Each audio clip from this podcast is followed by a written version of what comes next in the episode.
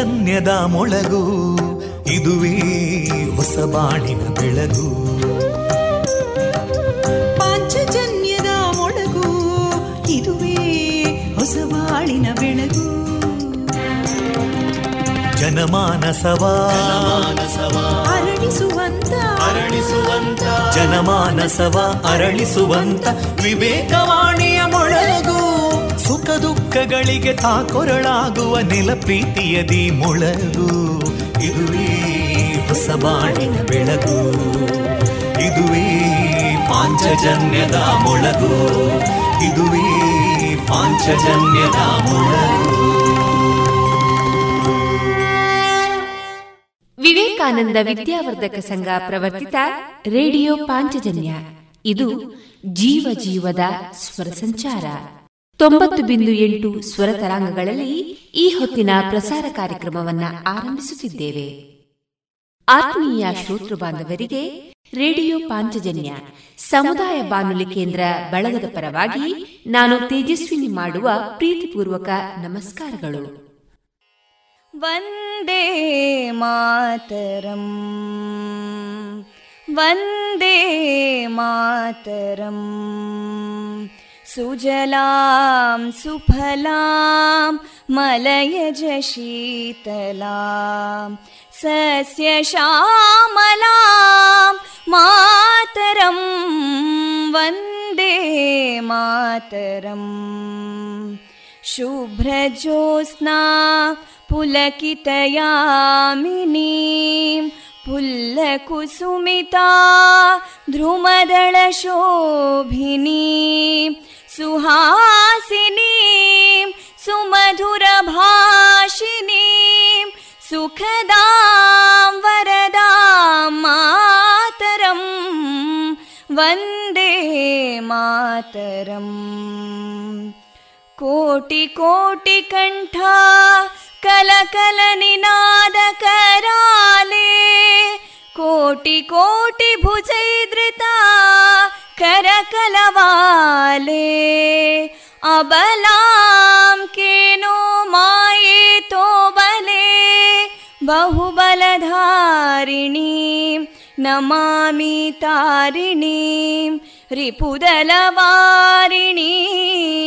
मातरम् वन्दे मातरम् तुमि विद्या तुमि धर्मा तुमि हृदि तुमि मर्मा त्वं हि प्राणा शरीरे बाहुते तुमि मा शक्ति हृदये तुमि मा भक्ति तोमारयी प्रतिमागडी मन्दिरे मन्दिरे वन्दे मातरम् त्वं हि दुर्गा दशप्रहरणधारिणीं कमलां कमलदलविहारिणीं वाणीं विद्यादायिनीं नमामि त्वां नमामि कमलाम् अमलामतुलां सुजलां सुफलां मातरं वन्दे मातरम् श्यामलां सरलां सुस्मितां भूषितां धरणीं भरणीं मातरं वन्दे मातरम् वन्दे मातरम् Música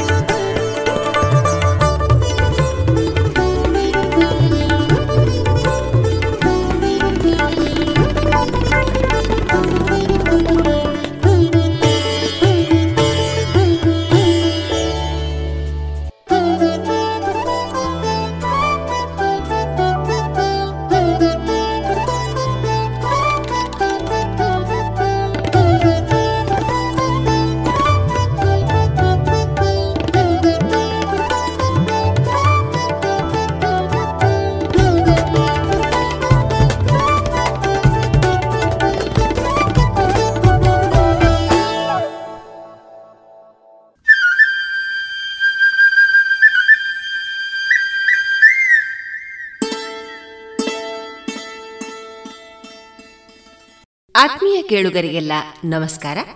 ಇಂದು ಪ್ರಸಾರಗೊಳ್ಳಲಿರುವ ಕಾರ್ಯಕ್ರಮ ಇಂತಿದೆ. ಮೊದಲಿಗೆ ಶ್ರೀದೇವರ ಸ್ತುತಿ, ಕೊರೋನಾ ಜಾಗೃತಿ ಮಾಹಿತಿ, ಇಂದು ವೈದ್ಯರ ದಿನದ ಅಂಗವಾಗಿ ವಿಶೇಷ ಕಾರ್ಯಕ್ರಮ, ತುಳುಬಲ್ಪು ಕಾರ್ಯಕ್ರಮದಲ್ಲಿ ಶ್ರೀಮತಿ ಪೂವಕ್ಕ ಅವರಿಂದ ತುಳುಪಾಡ್ದನ ಜಾಣ ಸುದ್ದಿಯಲ್ಲಿ ಜಾಣ ಅರಿಮೆ, ಕೊನೆಯಲ್ಲಿ ಭಾವಗೀತೆಗಳು ಪ್ರಸಾರವಾಗಲಿದೆ.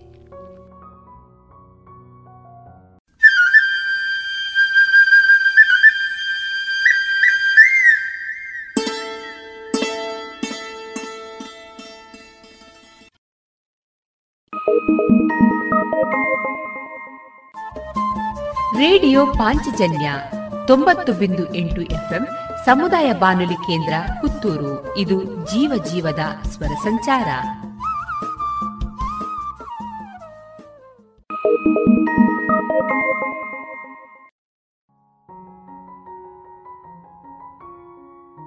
ಇದೀಗ ಮೊದಲಿಗೆ ಭಕ್ತಿಗೀತೆಗಳನ್ನ ಕೇಳೋಣ.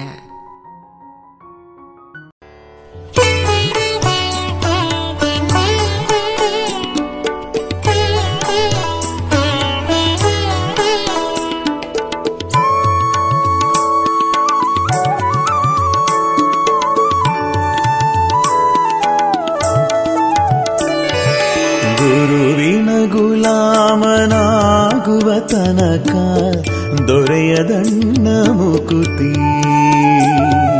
ಗುರುವಿನ ಗುಲಾಮನಾಗುವ ತನಕ ದೊರೆಯದಣ್ಣ ಮುಕುತಿ. ಪರಿಪರಿಶಾಸ್ತ್ರವನೋದಿದರೇನು ವ್ಯರ್ಥವಾಯಿತಿ ಭಕುತಿ. ಗುರುವಿನ ಗುಲಾಮನಾಗುವ ತನಕ ದೊರೆಯದಣ್ಣ ಮುಕುತಿ.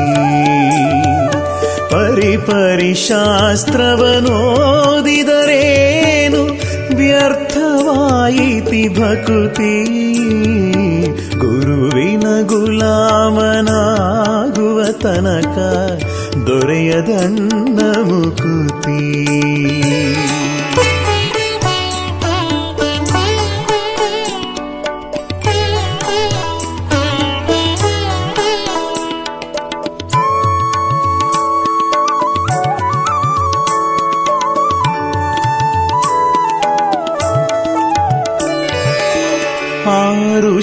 ಶಾಸ್ತ್ರವ ಓದಿದರಿಲ್ಲ ಮೂರಾರು ಪುರಾಣವ ಮುಗಿಸಿದರಿಲ್ಲ, ಆರು ಶಾಸ್ತ್ರವ ಓದಿದರಿಲ್ಲ ಮೂರಾರು ಪುರಾಣವ ಮುಗಿಸಿದರಿಲ್ಲ. ಸಾರಿ ಸಜ್ಜನರ ಸಂಗವ ಮಾಡದೆ ಧೀರನಾಗಿತ ಮೆರೆದರೆ ಇಲ್ಲ. ಗುರುವಿನ ಗುಲಾಮನಾಗುವ ತನಕ ದೊರೆಯದಣ್ಣ ಮುಕುತಿ.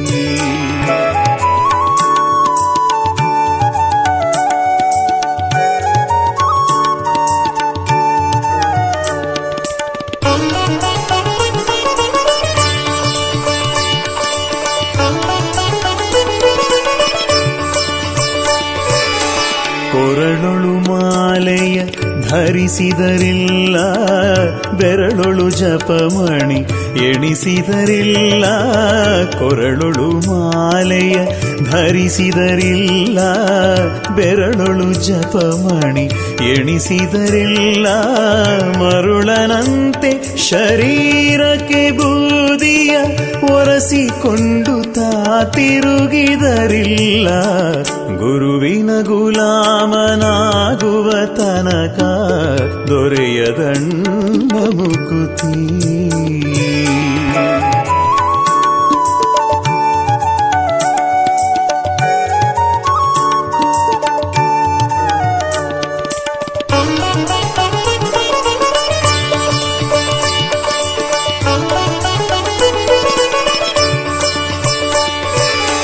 ನಾರಿಯ ಭೋಗ ಅಳಿಸಿದರಿಲ್ಲ ಶರೀರಕ್ಕೆ ಸುಖವ ಬಿಡಿಸಿದರಿಲ್ಲ, ನಾರಿಯ ಭೋಗ ಅಳಿಸಿದರಿಲ್ಲ, ಶರೀರಕ್ಕೆ ಸುಖವ ಬಿಡಿಸಿದರಿಲ್ಲ.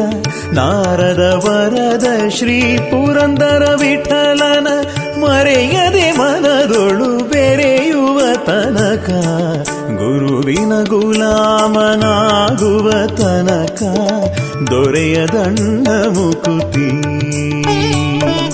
ಗುರುವಿನ ಗುಲಾಮನಾಗುವ ತನಕ ದೊರೆಯದಣ್ಣ ಮುಕುತಿ ಪರಿ ಶಾಸ್ತ್ರವನೋದಿದರೇನು ವ್ಯರ್ಥವಾಯಿತಿ ಭಕುತಿ ಗುರುವಿನ ಗುಲಾಮನಾಗುವ ತನಕ ದೊರೆಯದಣ್ಣ ಮುಕುತಿ. ದೊರೆಯದಣ್ಣ ಮುಕುತಿ.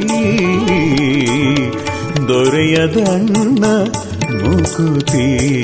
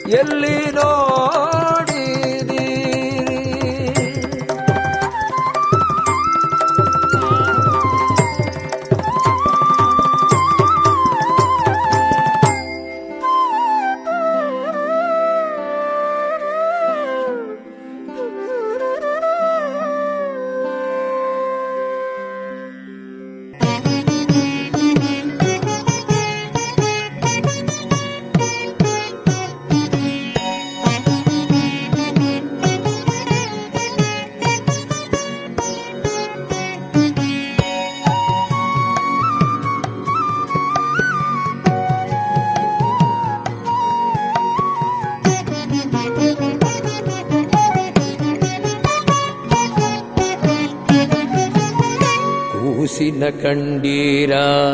ಗುರು ಮುಖ್ಯ ಪ್ರಾಣನ ಕಂಡೀರ?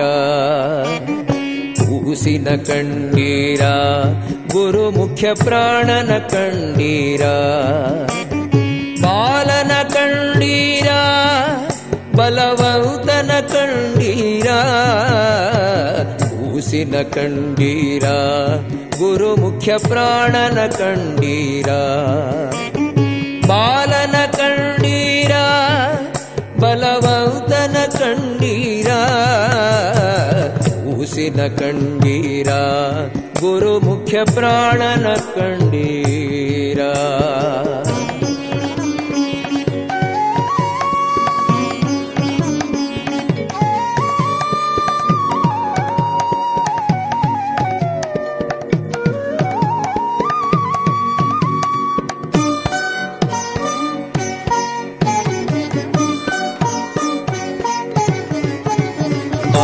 ಅಂಜನೆಯುದರದಿ ಪುಟ್ಟಿತು ಕೂಸು. ರಾಮನ ಚರಣಕ್ಕೆ ಎರಗಿತು ಕೂಸು. ಅಂಜನೆಯುದರದಿ ಪುಟ್ಟಿತು ಕೂಸು. ರಾಮನ ಚರಣಕ್ಕೆ ಎರಗಿತು ಕೂಸು.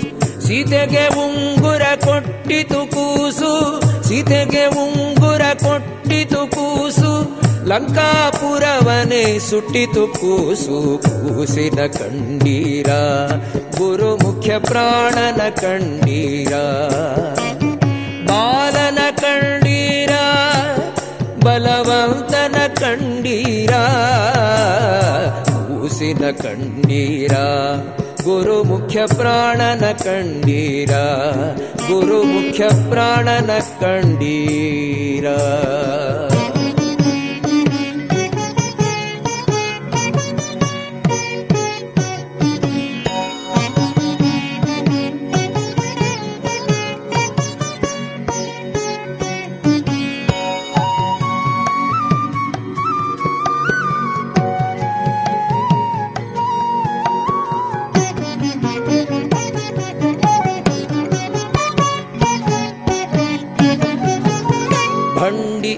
ಅನ್ನವ ಉಂಡಿತು ಕೂಸು ಬಕನ ಪ್ರಾಣವ ಕೊಂಡಿತು ಕೂಸು.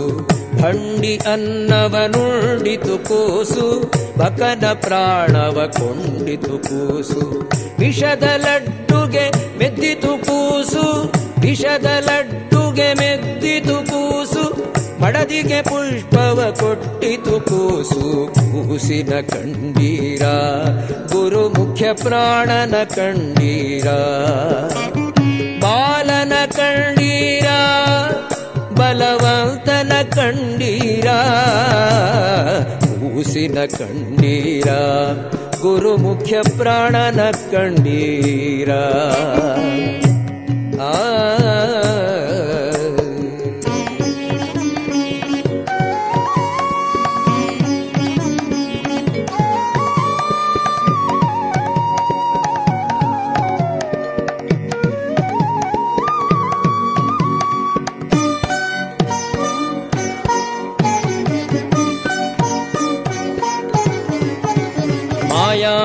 ಮಾಯಾವಾದಿಗಳ ಗೆದ್ದಿತು ಕೂಸು, ದ್ವೈತ ಮತವನ್ನು ಧರಿಸಿತು ಕೂಸು. ಮಾಯಾವಾದಿಗಳ ಗೆದ್ದಿತು ಕೂಸು, ದ್ವೈತ ಮತವನ್ನು ಉದ್ಧರಿಸಿತು ಕೂಸು.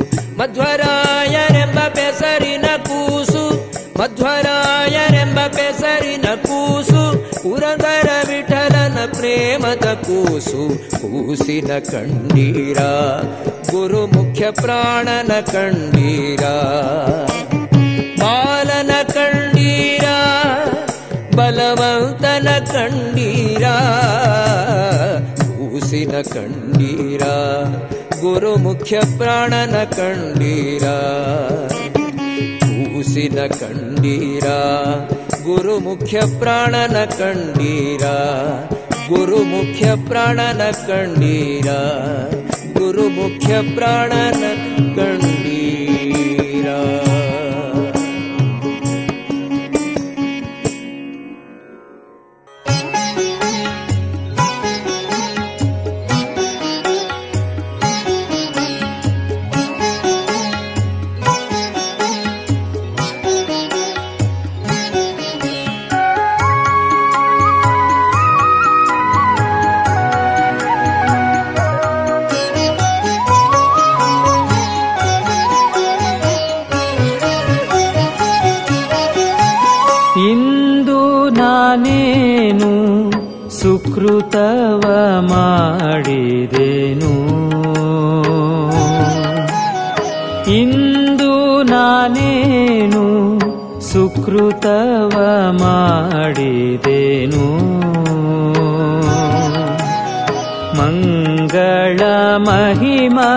ವೆಂಕಟ ಬಂದ ಮನೆಗೆ.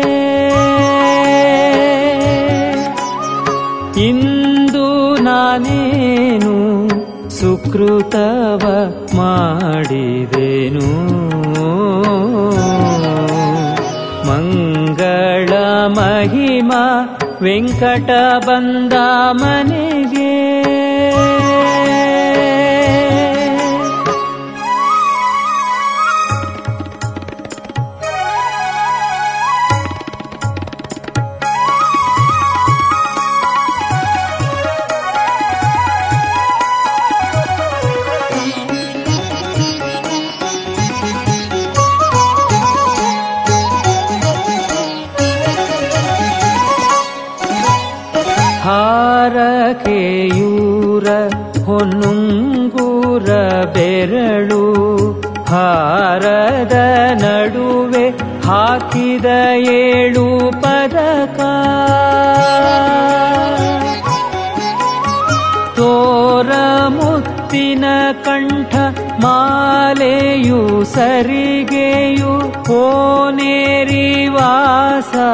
ವೆಂಕಟ ಬಂದ ಮನೆಗೆ.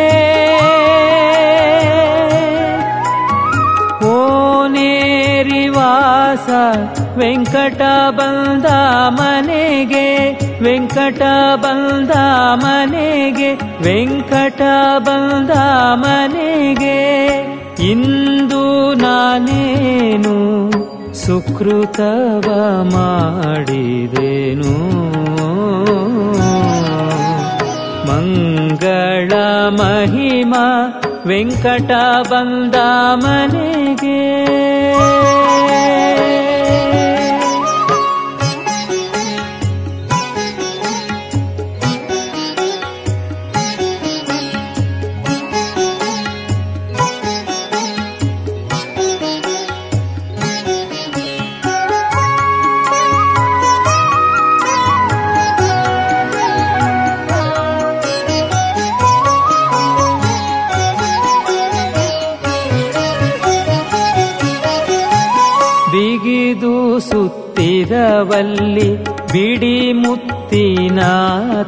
ಕಂಠಿ ಬಿಳಿ ಮುಗುಳ ನಗೆದಂತ ಎಸೆವಂಥ ವಂಕಿ.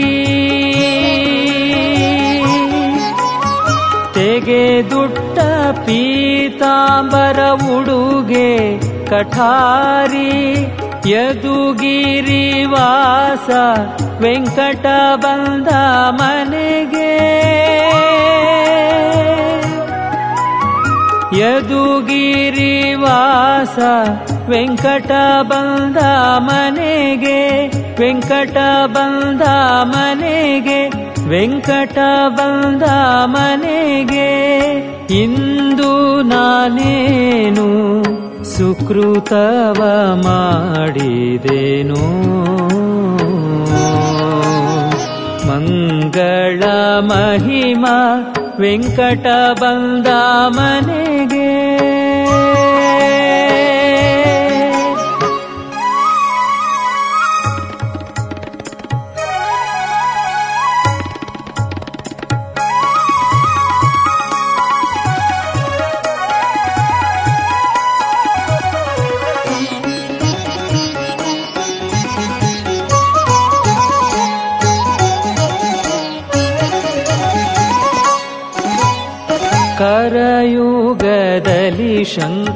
ಶಂಖ ಚಕ್ರವ ಧರಿಸಿ ಹದಿನಾಲ್ಕು ಲೋಕ ತನ್ನುದರದಲ್ಲಿರಿಸಿ.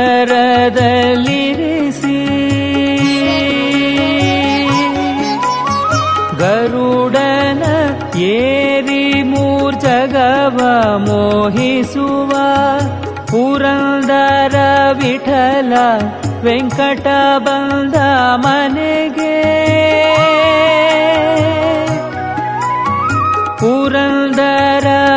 ವಿಠಲ ವೆಂಕಟ ಬಂದ ಮನೆಗೆ, ವೆಂಕಟ ಬಂದ ಮನೆಗೆ, ವೆಂಕಟ ಬಂದ ಮನೆಗೆ, ಇಂದು ನಾನೇನು ಸುಕೃತವ ಮಾಡಿದೇನು? ಇಂದು ನಾನೇನು ಸುಕೃತವ ಮಾಡಿದೇನು. ಮಂಗಳ ಮಹಿಮಾ ವೆಂಕಟ ಬಂದ ಮನೆಗೆ ಇಂದು ನಾನೇನು ಸುಕೃತವ ಮಾಡಿದೆನೋ. ಮಂಗಳ ಮಹಿಮಾ ವೆಂಕಟ ಬಂದ ಮನೆಗೆ ವೆಂಕಟ ಬಂದ ಮನೆಗೆ ವೆಂಕಟ ಬಂದ ಮನೆಗೆ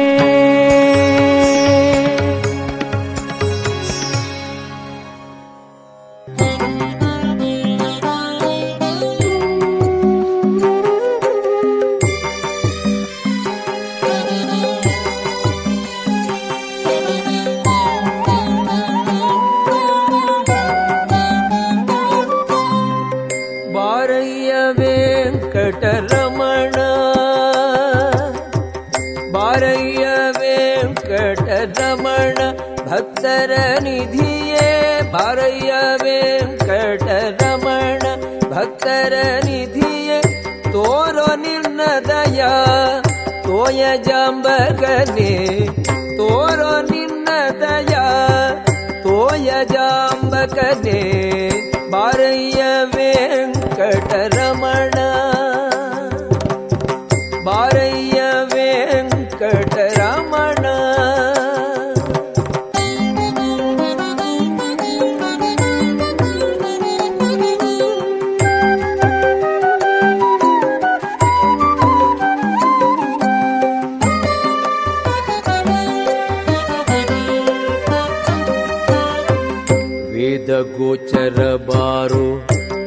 ಕಚ್ಚಪ ಬಾರೋ, ಮೋದ ಸೂಕರ ಬಾರೋ, ಸದಯ ನರಸಿಂಹ ಬಾರೋ, ವೇದ ಗೋಚರ ಬಾರೋ, ಆದಿ ಕಚ್ಚಪ ಬಾರೋ, ಮೋದ ಸೂಕರ ಬಾರೋ, ಸದಯ ನರಸಿಂಹ ಬಾರೋ ಬಾರಯ್ಯ ವೆಂಕಟರಮಣ.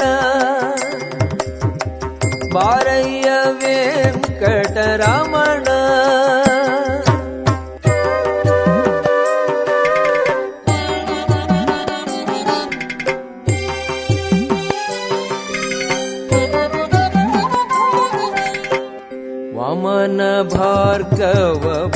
रो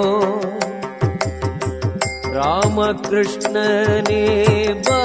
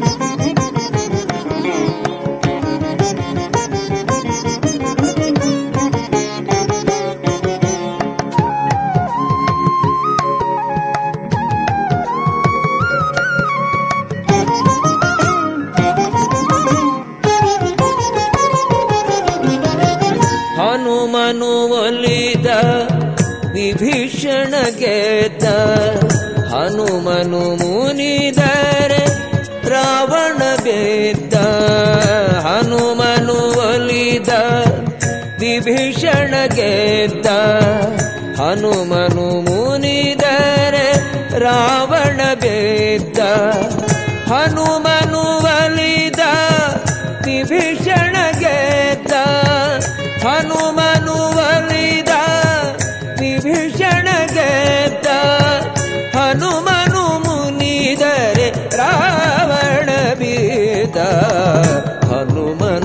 मे हरि य मो हरितवे हनुमन मतबो हनुमन मतवे। हरि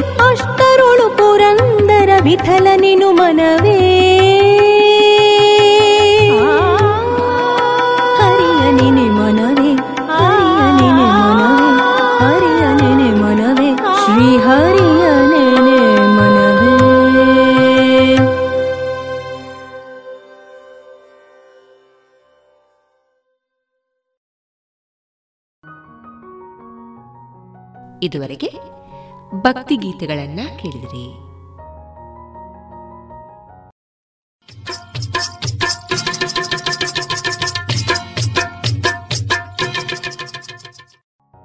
ಇನ್ನೀಗ ಕೊರೋನಾ ಜಾಗೃತಿ ಮಾಹಿತಿಯನ್ನ ಕೇಳೋಣ.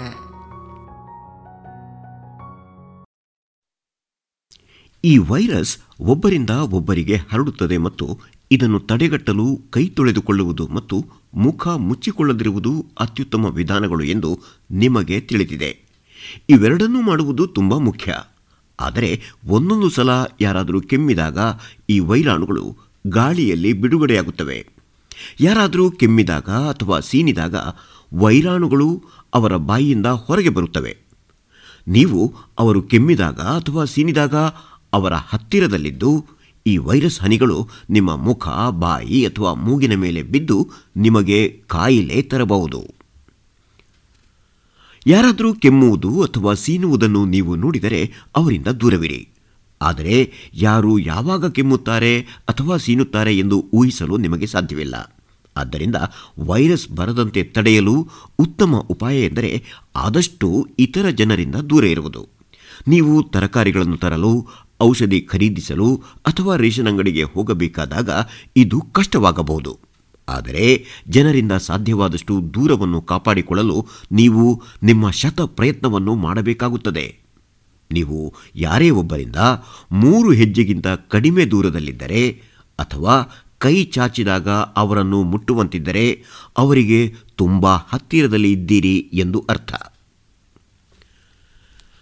ತರಕಾರಿ ಅಂಗಡಿಯಲ್ಲಿ ಅಥವಾ ಔಷಧಿ ಅಂಗಡಿಯಲ್ಲಿ ಸರದಿಯಲ್ಲಿ ಹೋಗುವುದು ಮತ್ತು ಮಾರಾಟಗಾರನ ಸುತ್ತಲೂ ಜನಸಂದಣಿ ಮಾಡದಿರುವುದು ಒಳ್ಳೆಯದು. ನಿಮ್ಮ ಹಿಂದೆ ಬರುವ ವ್ಯಕ್ತಿಗೆ ಅವರ ಸರದಿಯಲ್ಲಿ ಕಾಯುವಂತೆ ಹೇಳಿ ಮತ್ತು ಯಾಕೆ ಹಾಗೆ ಮಾಡಬೇಕು ಎಂದು ಅವರಿಗೆ ವಿವರಿಸಿ. ವೈರಸ್ ಹರಡುವ ಅಪಾಯಕ್ಕೆ ಗುರಿಯಾಗುವ ಬದಲು ಹೀಗೆ ಮಾಡುವುದು ಒಳ್ಳೆಯದು ಅಥವಾ ಹೆಚ್ಚಿನ ಸಮಯ ಕಾಯುವುದು ಒಳಿತು. ನಿಮ್ಮ ಸಂಬಂಧಿ ಅಥವಾ ನಿಮ್ಮ ಸ್ನೇಹಿತನನ್ನು ಹೊರಗೆ ನೋಡಿದರೆ ನೀವು ಅವರೊಂದಿಗೆ ಮಾತನಾಡಬಹುದು. ಆದರೆ ನಿಮಗೆ ಪರಿಚಿತರಿರುವ ಜನರ ನಡುವೆಯೂ ಸಹ ನೀವು ಮೂರು ಅಡಿಗಳ ಅಂತರವಿದೆ ಎಂಬುದನ್ನು ಖಚಿತಪಡಿಸಿಕೊಳ್ಳಿ.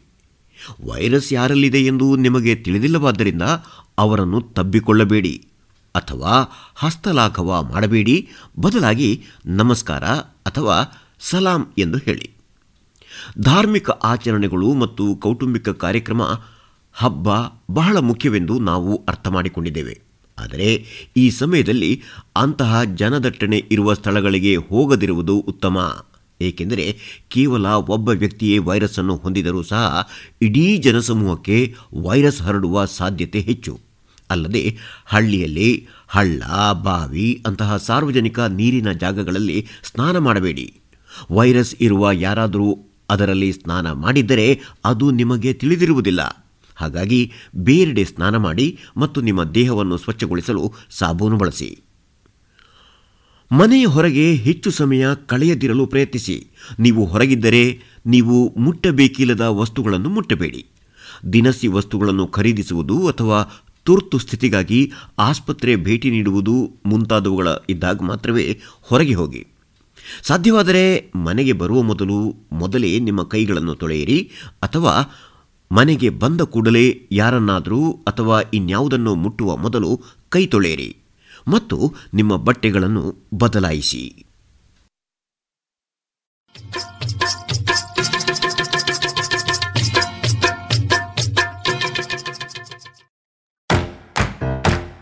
ಬನ್ನಿ ಎಲ್ಲ ಸೇರಿ ಹೊಸ ಹೆಜ್ಜೆ ಹೊಸ ನಿರ್ಣಯ ಮಾಡಿ ಬಿಡೋಣ ಮಾಸ್ಕ್ ಹಾಕದಿದ್ರೆ ದೂರೋಣ. ಹೇ, ಕರೋನಾವನ್ನು ತಡೆಯೋಣ. ನಾವೆಲ್ಲರೂ ಮಾಡುವ ಸಂಕಲ್ಪ. ನಾವೇ ಭರವಸೆ ನೀಡೋಣ. ಮಾಸ್ಕ್ ಹಾಕದಿದ್ರೆ ದೂರೋಣ. ಹೇ, ಕರೋನಾವನ್ನು ತಡೆಯೋಣ.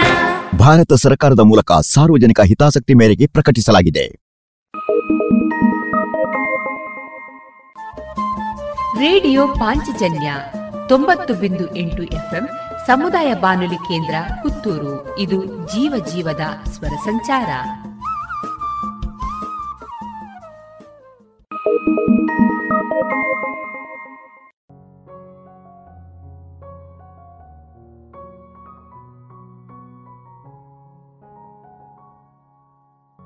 ಇಂದು ವೈದ್ಯರ ದಿನದ ಅಂಗವಾಗಿ ವಿಶೇಷ ಕಾರ್ಯಕ್ರಮ, ಈ ಕಾರ್ಯಕ್ರಮದ ಸಂಯೋಜನೆ ಡಾಕ್ಟರ್ ವಿಜಯ ಸರಸ್ವತಿ. ಆತ್ಮೀಯ ಶ್ರೋತೃ ಬಾಂಧವರೇ, ಇಂದು ಜುಲೈ ಒಂದು ವೈದ್ಯರ ದಿನ. ರೇಡಿಯೋ ಪಾಂಚಜನ್ಯದ ವೈದ್ಯರ ದಿನದ ವಿಶೇಷ ಕಾರ್ಯಕ್ರಮಕ್ಕೆ ನಿಮ್ಮೆಲ್ಲರನ್ನ ಆತ್ಮೀಯವಾಗಿ ಸ್ವಾಗತಿಸ್ತಾ ಬದುಕ ನೀಡಿದ ಉಸಿರನ್ನ ಹಸಿರಾಗಿಸಿದ, ಹಸನಾಗಿಸಿದ ಎಲ್ಲ ವೈದ್ಯರುಗಳಿಗೆ ವೈದ್ಯರ ದಿನದ ವಿಶೇಷವಾದಂಥ ಅಭಿನಂದನೆಗಳನ್ನು ತಿಳಿಸ್ತಾ, ವೈದ್ಯಕೀಯ ಕ್ಷೇತ್ರವೊಂದು ನಿಜವಾಗಿಯೂ ಅದ್ಭುತ, ಅಚ್ಚರಿಯ ಸೇವಾ ಕ್ಷೇತ್ರ. ತಾಯಿಯ ಗರ್ಭದಲ್ಲಿ ಭ್ರೂಣವೊಂದು ಜನ್ಮ ತಾಳಿದಲ್ಲಿಂದ ತೊಡಗಿ ಮನುಷ್ಯನ ಕೊನೆಯ ಉಸಿರಿನವರೆಗೂ ನಿರಂತರವಾಗಿ ದೇಹದಲ್ಲಿ ಆಗುವ ದೈಹಿಕ, ಮಾನಸಿಕ ಬದಲಾವಣೆಗಳಿಗೆ, ತೊಂದರೆಗಳಿಗೆ ಪರಿಹಾರವನ್ನು, ಮಾರ್ಗದರ್ಶನವನ್ನು ನೀಡುವವರು ನಿಸ್ವಾರ್ಥ ಸೇವೆಯನ್ನು ನಡೆಸುವ ವೈದ್ಯರುಗಳು. ಹಾಗಾಗಿಯೇ ನಾವು ವೈದ್ಯ ದೇವೋಭವ ಎನ್ನುತ್ತೇವೆ, ವೈದ್ಯ ನಾರಾಯಣ ಹರಿ ಎನ್ನುತ್ತೇವೆ. ಪ್ರತಿದಿನದ ಸವಾಲಿನ ನಡುವೆ ಗೆದ್ದಾಗ ವೈದ್ಯರು ಪಡೆಯುವ ಆತ್ಮತೃಪ್ತಿ, ಆತ್ಮಾನುಭೂತಿ, ಅದ್ಭುತ, ಅದನ್ನು ಅವರುಗಳ ಮಾತಿನಲ್ಲೇ ನಾವು ಕೇಳಬೇಕು. ತಮ್ಮ ವೈಯಕ್ತಿಕ ಕಾರ್ಯಕ್ರಮಗಳನ್ನು ಬದುಗಿರಿಸಿ, ವೃತ್ತಿ ಧರ್ಮವನ್ನು ಮರೆಯದೆ ಮಾಡುವ ನಿಜವಾದ ಸಾಧಕರು ಇವರು. ಜನ್ಮ ನೀಡಿದ ತಾಯಿಯ ಋಣದಂತೆ ಜೀವವನ್ನ ಮರು ನೀಡಿದ, ಮರು ನೀಡುವ ವೈದ್ಯರ ಋಣ ಹೊಣೆಗಾರಿಕೆ ನಮ್ಮೆಲ್ಲರ ಮೇಲೆ ಇದೆ. ಆಪತ್ಕಾಲದಲ್ಲಿ, ಸಂಕಷ್ಟದಲ್ಲಿ, ನೋವಿನಲ್ಲಿ ಸಹಾಯವನ್ನು ನೀಡುವ ವೈದ್ಯ ಲೋಕದ ಎಲ್ಲ ವೈದ್ಯರುಗಳಿಗೆ, ಆರೋಗ್ಯ ಕಾರ್ಯಕರ್ತರುಗಳಿಗೆ, ಸೇವಾನಿರತ ದಾದಿಯರಿಗೆ, ಆರೋಗ್ಯ ಕ್ಷೇತ್ರದ ಚುಕ್ಕಾಣಿ ಹಿಡಿದಿರುವ ಎಲ್ಲ ಬಂಧುಗಳಿಗೆ ವೈದ್ಯರ ದಿನದ ವಿಶೇಷ ಅಭಿನಂದನೆಗಳು. ಆತ್ಮೀಯ ಶ್ರೋತೃ ಬಾಂಧವರೇ, ಭಾರತದಾದ್ಯಂತ ಜುಲೈ ಒಂದನ್ನು ವೈದ್ಯರ ದಿನವನ್ನಾಗಿ ಆಚರಿಸುತ್ತಾ ಬಂದಿದ್ದಾರೆ. ದೇಶದ ಅತ್ಯುನ್ನತ ಪದವಿಯಾದ ಭಾರತ ರತ್ನವನ್ನು ಪಡೆದಿರುವ ಡಾಕ್ಟರ್ ಬಿದನ್ ಚಂದ್ರ ರಾಯ್ ಅವರ ಜೀವನದ ಸಾಧನೆಯನ್ನು ಗೌರವಿಸಿ ಅವರ ನೆನಪಿನಲ್ಲಿ ಈ ದಿನವನ್ನು ವೈದ್ಯರ ದಿನವನ್ನಾಗಿ ಆಚರಿಸಲಾಗುತ್ತಿದೆ. ಅವರ ಹುಟ್ಟು ಸಾವು ಎರಡೂ ಜುಲೈ ಒಂದು ಆಗಿರುವುದು ಅತ್ಯಂತ ವಿಶೇಷ. ಇದನ್ನು ನಾವೆಲ್ಲ ಇಲ್ಲಿ ಗಮನಿಸಬೇಕಾಗಿದೆ. ಆತ್ಮೀಯರೇ ಪ್ರತಿ ವರ್ಷವೂ ಭಾರತೀಯ ವೈದ್ಯಕೀಯ ಸಂಘ, ಇಂಡಿಯನ್ ಮೆಡಿಕಲ್ ಅಸೋಸಿಯೇಷನ್ ವಿಶೇಷ ಧ್ಯೇಯ ವಾಕ್ಯವನ್ನು ಹೊರತರುತ್ತದೆ. ದೇಶವನ್ನ ಕಾಯುವ ಯೋಧರಂತೆ, ದೇಹದ ಕಾಯಿಲೆಗಳಿಂದ ನಮ್ಮನ್ನ ಕಾಯುವ ಬಿಳಿ ವಸ್ತ್ರದ ಸೈನಿಕರು ಇವರು. ವೈದ್ಯಕೀಯ ಕ್ಷೇತ್ರಕ್ಕೆ ತನ್ನನ್ನು ಸಮರ್ಪಿಸಿಕೊಂಡ ಪ್ರತಿಯೋರ್ವ ವೈದ್ಯನಿಗೂ ಸೇವೆ ಪರಮಧರ್ಮ. ತನ್ನ ಕೌಟುಂಬಿಕ ಸಂತೋಷ, ಸಮಯ, ಆಸಕ್ತಿ, ಅಭಿರುಚಿಗಳನ್ನು ಸೀಮಿತಗೊಳಿಸಿ ರೋಗಿಗಳ ಸೇವೆಯಲ್ಲಿ ತೊಡಗಿಸಿಕೊಂಡಿರುವುದನ್ನು ನಾವೆಲ್ಲ ಕಂಡಿದ್ದೇವೆ. ತನ್ನ ಎಲ್ಲ ವೈಯಕ್ತಿಕ ಕಾರ್ಯಕ್ರಮಗಳನ್ನು ಎಲ್ಲೋ ಬದುಕಿರಿಸಿ ರೋಗಿಯೊಬ್ಬನ ಮುಖದಲ್ಲಿ ನಗುವನ್ನು ಕಂಡಾಗ ಆ ನಗು ಮೊಗವನ್ನು ನೀಡಿದಂತಹ ಆ ಅನುಭೂತಿಯನ್ನು ಪಡೆದುಕೊಂಡಂಥ ವೈದ್ಯ ಕ್ಷೇತ್ರ ನಿಜವಾಗಿಯೂ ಅಭಿನಂದನೀಯ. ಸಮುದಾಯ ಆರೋಗ್ಯ ರಕ್ಷಣೆಯಲ್ಲಿ ತನ್ನನ್ನು ಸದಾ ತೊಡಗಿಸಿಕೊಂಡಿರುವ ವೈದ್ಯ ಕ್ಷೇತ್ರಕ್ಕೆ ಇಂದು ಕ್ಷಣ ಕ್ಷಣಕ್ಕೂ ಹೊಸ ಸವಾಲುಗಳು. ದಿನಕ್ಕೊಂದರಂತೆ ಹುಟ್ಟಿಕೊಳ್ಳುವ ವೈರಸ್ಸುಗಳು, ಗಳಿಗೆಗೊಮ್ಮೆ ಎನ್ನುವಂತೆ ತನ್ನ ಲಕ್ಷಣವನ್ನು ಬದಲಾಯಿಸುವ ಕಾಯಿಲೆಗಳು, ಹೊಸ ಹೊಸ ಅಲೆಗಳು ವ್ಯಕ್ತಿಯಿಂದ ವ್ಯಕ್ತಿಗೆ ಭಿನ್ನವಾಗಿ ಗೋಚರಿಸುವ ಕಾಯಿಲೆಗಳು, ರೋಗದ ಚಿಹ್ನೆಗಳು, ರೋಗಿಯಿಂದ ರೋಗಿಯಲ್ಲಿ ಭಿನ್ನವಾದ ಪರಿಣಾಮವನ್ನು ಬೀರುವಂಥ ಔಷಧಿಗಳು ಒಂದೇ ಎರಡೇ. ಹೀಗೆ ಹಲವಾರು ಸವಾಲುಗಳು. ಈ ಎಲ್ಲ ಸವಾಲುಗಳನ್ನು, ಒತ್ತಡಗಳನ್ನು, ಸಮರ್ ಕೃತಕವಾಗಿ ನಿಭಾಯಿಸುವ ಮನೋಸ್ಥೈರ್ಯದಿಂದ ಮಳೆ, ಚಳಿ, ಹಗಲು, ರಾತ್ರಿ ಎನ್ನದೆ ಸವಾಲುಗಳಿಗೆ ಎದೆಯೊಡ್ಡಿ ರಕ್ಷಾಕವಚದಂತೆ ಸೇವೆ ಸಲ್ಲಿಸುವರು ಈ ನಮ್ಮ ಹೆಮ್ಮೆಯ ವೈದ್ಯಕೀಯ ರಂಗದ ಸಾಧಕರು. ಇಂದು ವೈದ್ಯಕೀಯ ಕ್ಷೇತ್ರ ಬಹಳಷ್ಟು ಆವಿಷ್ಕಾರಗಳನ್ನು ಕಂಡಿದೆ. ಪ್ರಣಾಳ ಶಿಶುಗಳು, ಅಂಗಾಂಗಗಳ ಜೋಡಣೆ, ಅಂಗಾಂಶಗಳ ಕಷಿ ಹೃದಯದ ಸಮಸ್ಯೆಗಳು, ಕಾಯಿಲೆಗಳು, ಅವುಗಳನ್ನು ಸರಿಪಡಿಸಲು ಯಂತ್ರಗಳು, ಆಧುನಿಕ ವಿಧಾನಗಳು ಒಟ್ಟಾರೆಯಾಗಿ ಸರಾಸರಿ ಮಾನವನ ಜೀವಿತಾವಧಿಯನ್ನೇ ಮತ್ತಷ್ಟು ಹೆಚ್ಚಿಸಿದೆ. ಜನಸಾಮಾನ್ಯರ ಬದುಕಿನಲ್ಲಿ ಒತ್ತಡದಿಂದಾಗಿ ಆಹಾರ ಶೈಲಿ, ನಾಗಾಲೋಟದ ಬದುಕಿನಿಂದಾಗಿ ಅರುವತ್ತರಲ್ಲಿ ಬರುತ್ತಿದ್ದ ಕಾಯಿಲೆ ಇಂದು ಮೂವತ್ತಕ್ಕೆ ಬರಲು ಪ್ರಾರಂಭವಾಗಿದ್ದರೂ ಪರಿಣಾಮಕಾರಿಯಾದಂಥ ಔಷಧಿಗಳು, ಚಿಕಿತ್ಸೆಗಳು ಇಂದು ಲಭ್ಯವಿವೆ. ಶಸ್ತ್ರಚಿಕಿತ್ಸೆಯಲ್ಲಿ ಸೂಕ್ಷ್ಮ ರಂಧ್ರದ ಚಿಕಿತ್ಸೆ, ರೋಬೋ ತಂತ್ರಜ್ಞಾನಗಳು ಬಳಕೆಯಲ್ಲಿವೆ. ಮನೋವಿಜ್ಞಾನವಂತೂ ಈಗ ತಾನೇ ಜನಿಸಿದ ಮಗುವಿನಿಂದ ಹಿಡಿದು ವಯೋವೃದ್ಧರವರೆಗೆ ಕಾಡುತ್ತಿರುವಂತಹ ಎಲ್ಲ ಮಾನಸಿಕ ಸಮಸ್ಯೆಗಳಿಗೆ, ತಲ್ಲಣಗಳಿಗೆ ಉತ್ತರವನ್ನು ನೀಡುತ್ತಾ ಇದೆ. ಮಹಿಳೆಯರ ಕಾಯಿಲೆಗಳು, ಮಕ್ಕಳಲ್ಲಿರುವ ಸಮಸ್ಯೆಗಳು, ದೊಡ್ಡವರಲ್ಲಿ ಕಂಡುಬರಬಹುದಾದಂತಹ ವಿಶೇಷವಾದಂತಹ, ತೀವ್ರತರವಾದಂತಹ ತೊಂದರೆಯನ್ನು ಬದುಕಿನುದ್ದಕ್ಕೂ ತೊಂದರೆಯನ್ನು ಕೊಡಬಹುದಾದಂತಹ ಕ್ಯಾನ್ಸರ್ನಂಥ ಮಾರಕ ರೋಗಗಳು ಇವುಗಳಿಗೆಲ್ಲದಕ್ಕೂ ಇಂದು ವೈದ್ಯ ಕ್ಷೇತ್ರದಲ್ಲಿ ಪರಿಣಾಮಕಾರಿಯಾದಂಥ ಚಿಕಿತ್ಸೆ ಇದೆ. ಈ ಎಲ್ಲ ಬೆಳವಣಿಗೆಗಳಲ್ಲಿ ವೈದ್ಯರು ಬದಲಾವಣೆಯಲ್ಲಿ ತಮ್ಮನ್ನು ತೊಡಗಿಸಿಕೊಂಡಿದ್ದಾರೆ ಎನ್ನುವುದೇ ಬಹಳ ಸಂತೋಷದ ಹಾಗೂ ಹೆಮ್ಮೆಯ ವಿಷಯ. ವೈದ್ಯ ವೃತ್ತಿ ಸೇವಾ ವೃತ್ತಿ ವೈದ್ಯ ವೃತ್ತಿಯೇ ಎಷ್ಟೋ ಜನರಿಗೆ ಸ್ಫೂರ್ತಿ. ತಮ್ಮ ಕುಟುಂಬದಲ್ಲಿ ಯಾರಾದರೂ ಕಾಯಿಲೆ ಬಿದ್ದಾಗ ವೈದ್ಯರು ನೀಡಿದ ಸೇವೆಯನ್ನು ಕಂಡ ಎಷ್ಟೋ ಯುವ ಮನಸ್ಸುಗಳಿಗೆ ವೈದ್ಯಕೀಯ ಕ್ಷೇತ್ರವನ್ನು ಆಯ್ಕೆ ಮಾಡಿಕೊಳ್ಳಲು ವೈದ್ಯರೇ ಸ್ಫೂರ್ತಿ. ಅವರು ನೀಡಿದ ಸೇವೆಯನ್ನು ಗಮನಿಸಿದಾಗ ನೋವನ್ನು ಶಮನಗೊಳಿಸಲು ಭಗವಂತನೇ ಈ ರೂಪಿನಲ್ಲಿ ಬಂದು ನಮ್ಮನ್ನು, ನಮ್ಮ ಕುಟುಂಬವನ್ನು ರಕ್ಷಿಸಿದವನು ಎಂದುಕೊಂಡು ತಾನೂ ಓರ್ವ ವೈದ್ಯ ಅಥವಾ ವೈದ್ಯೆಯಾಗಿ ಸೇವೆಯನ್ನು ಗೈಯಬೇಕೆಂದುಕೊಂಡ ಮನಸ್ಸುಗಳೆಷ್ಟು. ಅದಕ್ಕಾಗಿ ಹಗಲಿರುಳು ಶ್ರಮವಹಿಸಿ ಶಿಕ್ಷಣವನ್ನು ಪಡೆದು ಸೇವೆಯಲ್ಲಿ ತೊಡಗಿಸಿಕೊಂಡು ಧನ್ಯರಾದ ಜನರು ಎಷ್ಟೋ. ಇಂದು ವೈದ್ಯಕೀಯ ಕ್ಷೇತ್ರದ ಮುಂದೆ ಹಲವಾರು ಸವಾಲುಗಳಿವೆ. ಸರ್ಕಾರದ ನಿಯಮಗಳು, ವೈದ್ಯರ ಮೇಲೆ ನಡೆಯುವ ಹಲ್ಲೆಗಳು, ವೈದ್ಯಕೀಯ ವೆಚ್ಚದ ಮೇಲಿನ ಮನೋಭಾವನೆಗಳು, ವೈದ್ಯಕೀಯ ವಿಮೆ, ಹಲವು ಜಂಜಡವಾದಂತಹ ವಿಷಯಗಳು. ಇದೆಲ್ಲದರ ನಡುವೆ ಕೊರೋನಾ ಎಂಬ ಮಹಾಮಾರಿ ಜಗತ್ತನ್ನೇ ತನ್ನ ಮುಷ್ಟಿಯಲ್ಲಿ ಹಿಡಿದಿಡುವ ಪ್ರಯತ್ನದಲ್ಲಿರುವಾಗ ಅವಿರತ ಸೇವೆಯನ್ನು ನೀಡುತ್ತಿರುವ ಈ ಎಲ್ಲ ವೈದ್ಯರುಗಳಿಗೂ ಈ ದಿನದ ವಿಶೇಷ ಅಭಿನಂದನೆಗಳು. ರೇಡಿಯೋ ಪಾಂಚಜನ್ಯದ ಪರವಾಗಿ ಎಲ್ಲ ವೈದ್ಯರಿಗೆ ವಿಶೇಷವಾದಂಥ ಅಭಿನಂದನೆಗಳನ್ನು ಸಲ್ಲಿಸ್ತಾ ಭಗವಂತ ಜಗತ್ತಿಗೆ, ವೈದ್ಯ ಲೋಕಕ್ಕೆ ಸವಾಲಾಗಿರುವಂತಹ ಎಲ್ಲ ಕಂಟಕಗಳನ್ನು ಎದುರಿಸುವಂಥ ಶಕ್ತಿಯನ್ನು ನೀಡಲಿ ಅಂತ ಹೇಳ್ತಾ ರೋಗಿಗಳಿಗೆ ಸೇವೆಯನ್ನು ನೀಡುತ್ತಿರುವಂಥ ವೈದ್ಯರುಗಳು ನಿಜವಾಗಿಯೂ ಅಭಿನಂದನಾರ್ಹರು. ಸಾಂಕೇತಿಕವಾಗಿ ಈ ದಿನವನ್ನು ಅವರಿಗಾಗಿ ಮೀಸಲಿಟ್ಟರು. ಎಲ್ಲ ದಿನಗಳಲ್ಲೂ ನಮ್ಮ ರಕ್ಷಣೆಯನ್ನು ಜವಾಬ್ದಾರಿಯುತವಾಗಿ ಮಾಡುತ್ತಿರುವ, ಹೊಣೆಗಾರಿಕೆಯನ್ನು ಹೊಂದಿರುವ ಎಲ್ಲ ವೈದ್ಯರುಗಳಿಗೆ ವಂದನೆಗಳನ್ನು ಸಲ್ಲಿಸೋಣ. ಬಿಳಿ ವಸ್ತ್ರದ ಸೈನಿಕರಿಗೆ ನಮ್ಮೆಲ್ಲರ ಮನದಾಳದ ಕೃತಜ್ಞತೆಗಳನ್ನು ಸಲ್ಲಿಸೋಣ. ಸೇವೆ ಅನ್ನುವುದು ನಿರಂತರವಾಗಿ ನಡೆಯುವ ಪ್ರಕ್ರಿಯೆ. ಅದನ್ನು ನೆನಪಿಸಿಕೊಳ್ಳುವುದು ನಮ್ಮ ಕರ್ತವ್ಯ. ತುಂಬಿರುವ ಜ್ಞಾನ, ಸದಾ ಹೊಸತನಕ್ಕೆ ತೆರೆದುಕೊಳ್ಳಬೇಕಾದಂಥ ಅನಿವಾರ್ಯತೆ, ಸಹಾಯಕ್ಕಾಗಿ ತವಕಿಸುವ, ತುಡಿಯುವ, ಮಿಡಿಯುವ, ಪ್ರೀತಿ, ಧೈರ್ಯ ತುಂಬುವ ಎಲ್ಲ ವೈದ್ಯರುಗಳಿಗೆ ನಮ್ಮ ಗೌರವದ ನಮನಗಳು.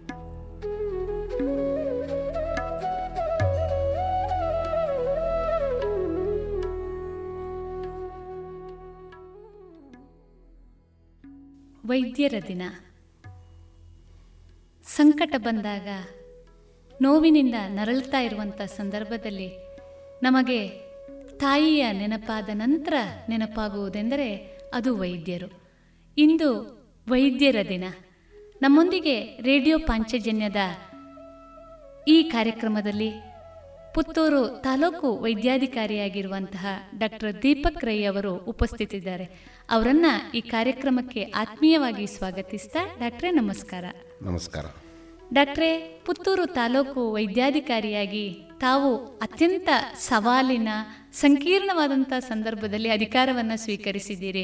ಯಾಕೆಂದರೆ ತಾಲೂಕಿನಾದ್ಯಂತ, ಇಡೀ ಜಗತ್ತಿನಾದ್ಯಂತ ಹಲವಾರು ಕಾಯಿಲೆಗಳು ಮುಖ್ಯವಾಗಿ ಕೋವಿಡ್ ನಮ್ಮನ್ನು ಬಾಧಿಸ್ತಾ ಇದೆ. ಜೊತೆಗೆ ಅದಕ್ಕೆ ಸರ್ಕಾರ ನೀಡ್ತಾ ಇರುವಂತಹ ಸವಲತ್ತುಗಳನ್ನು ಸರಿಯಾದ ರೀತಿಯಲ್ಲಿ ವಿತರಣೆ ಮಾಡುವಂಥ ಜವಾಬ್ದಾರಿ ತಮಗಿದೆ.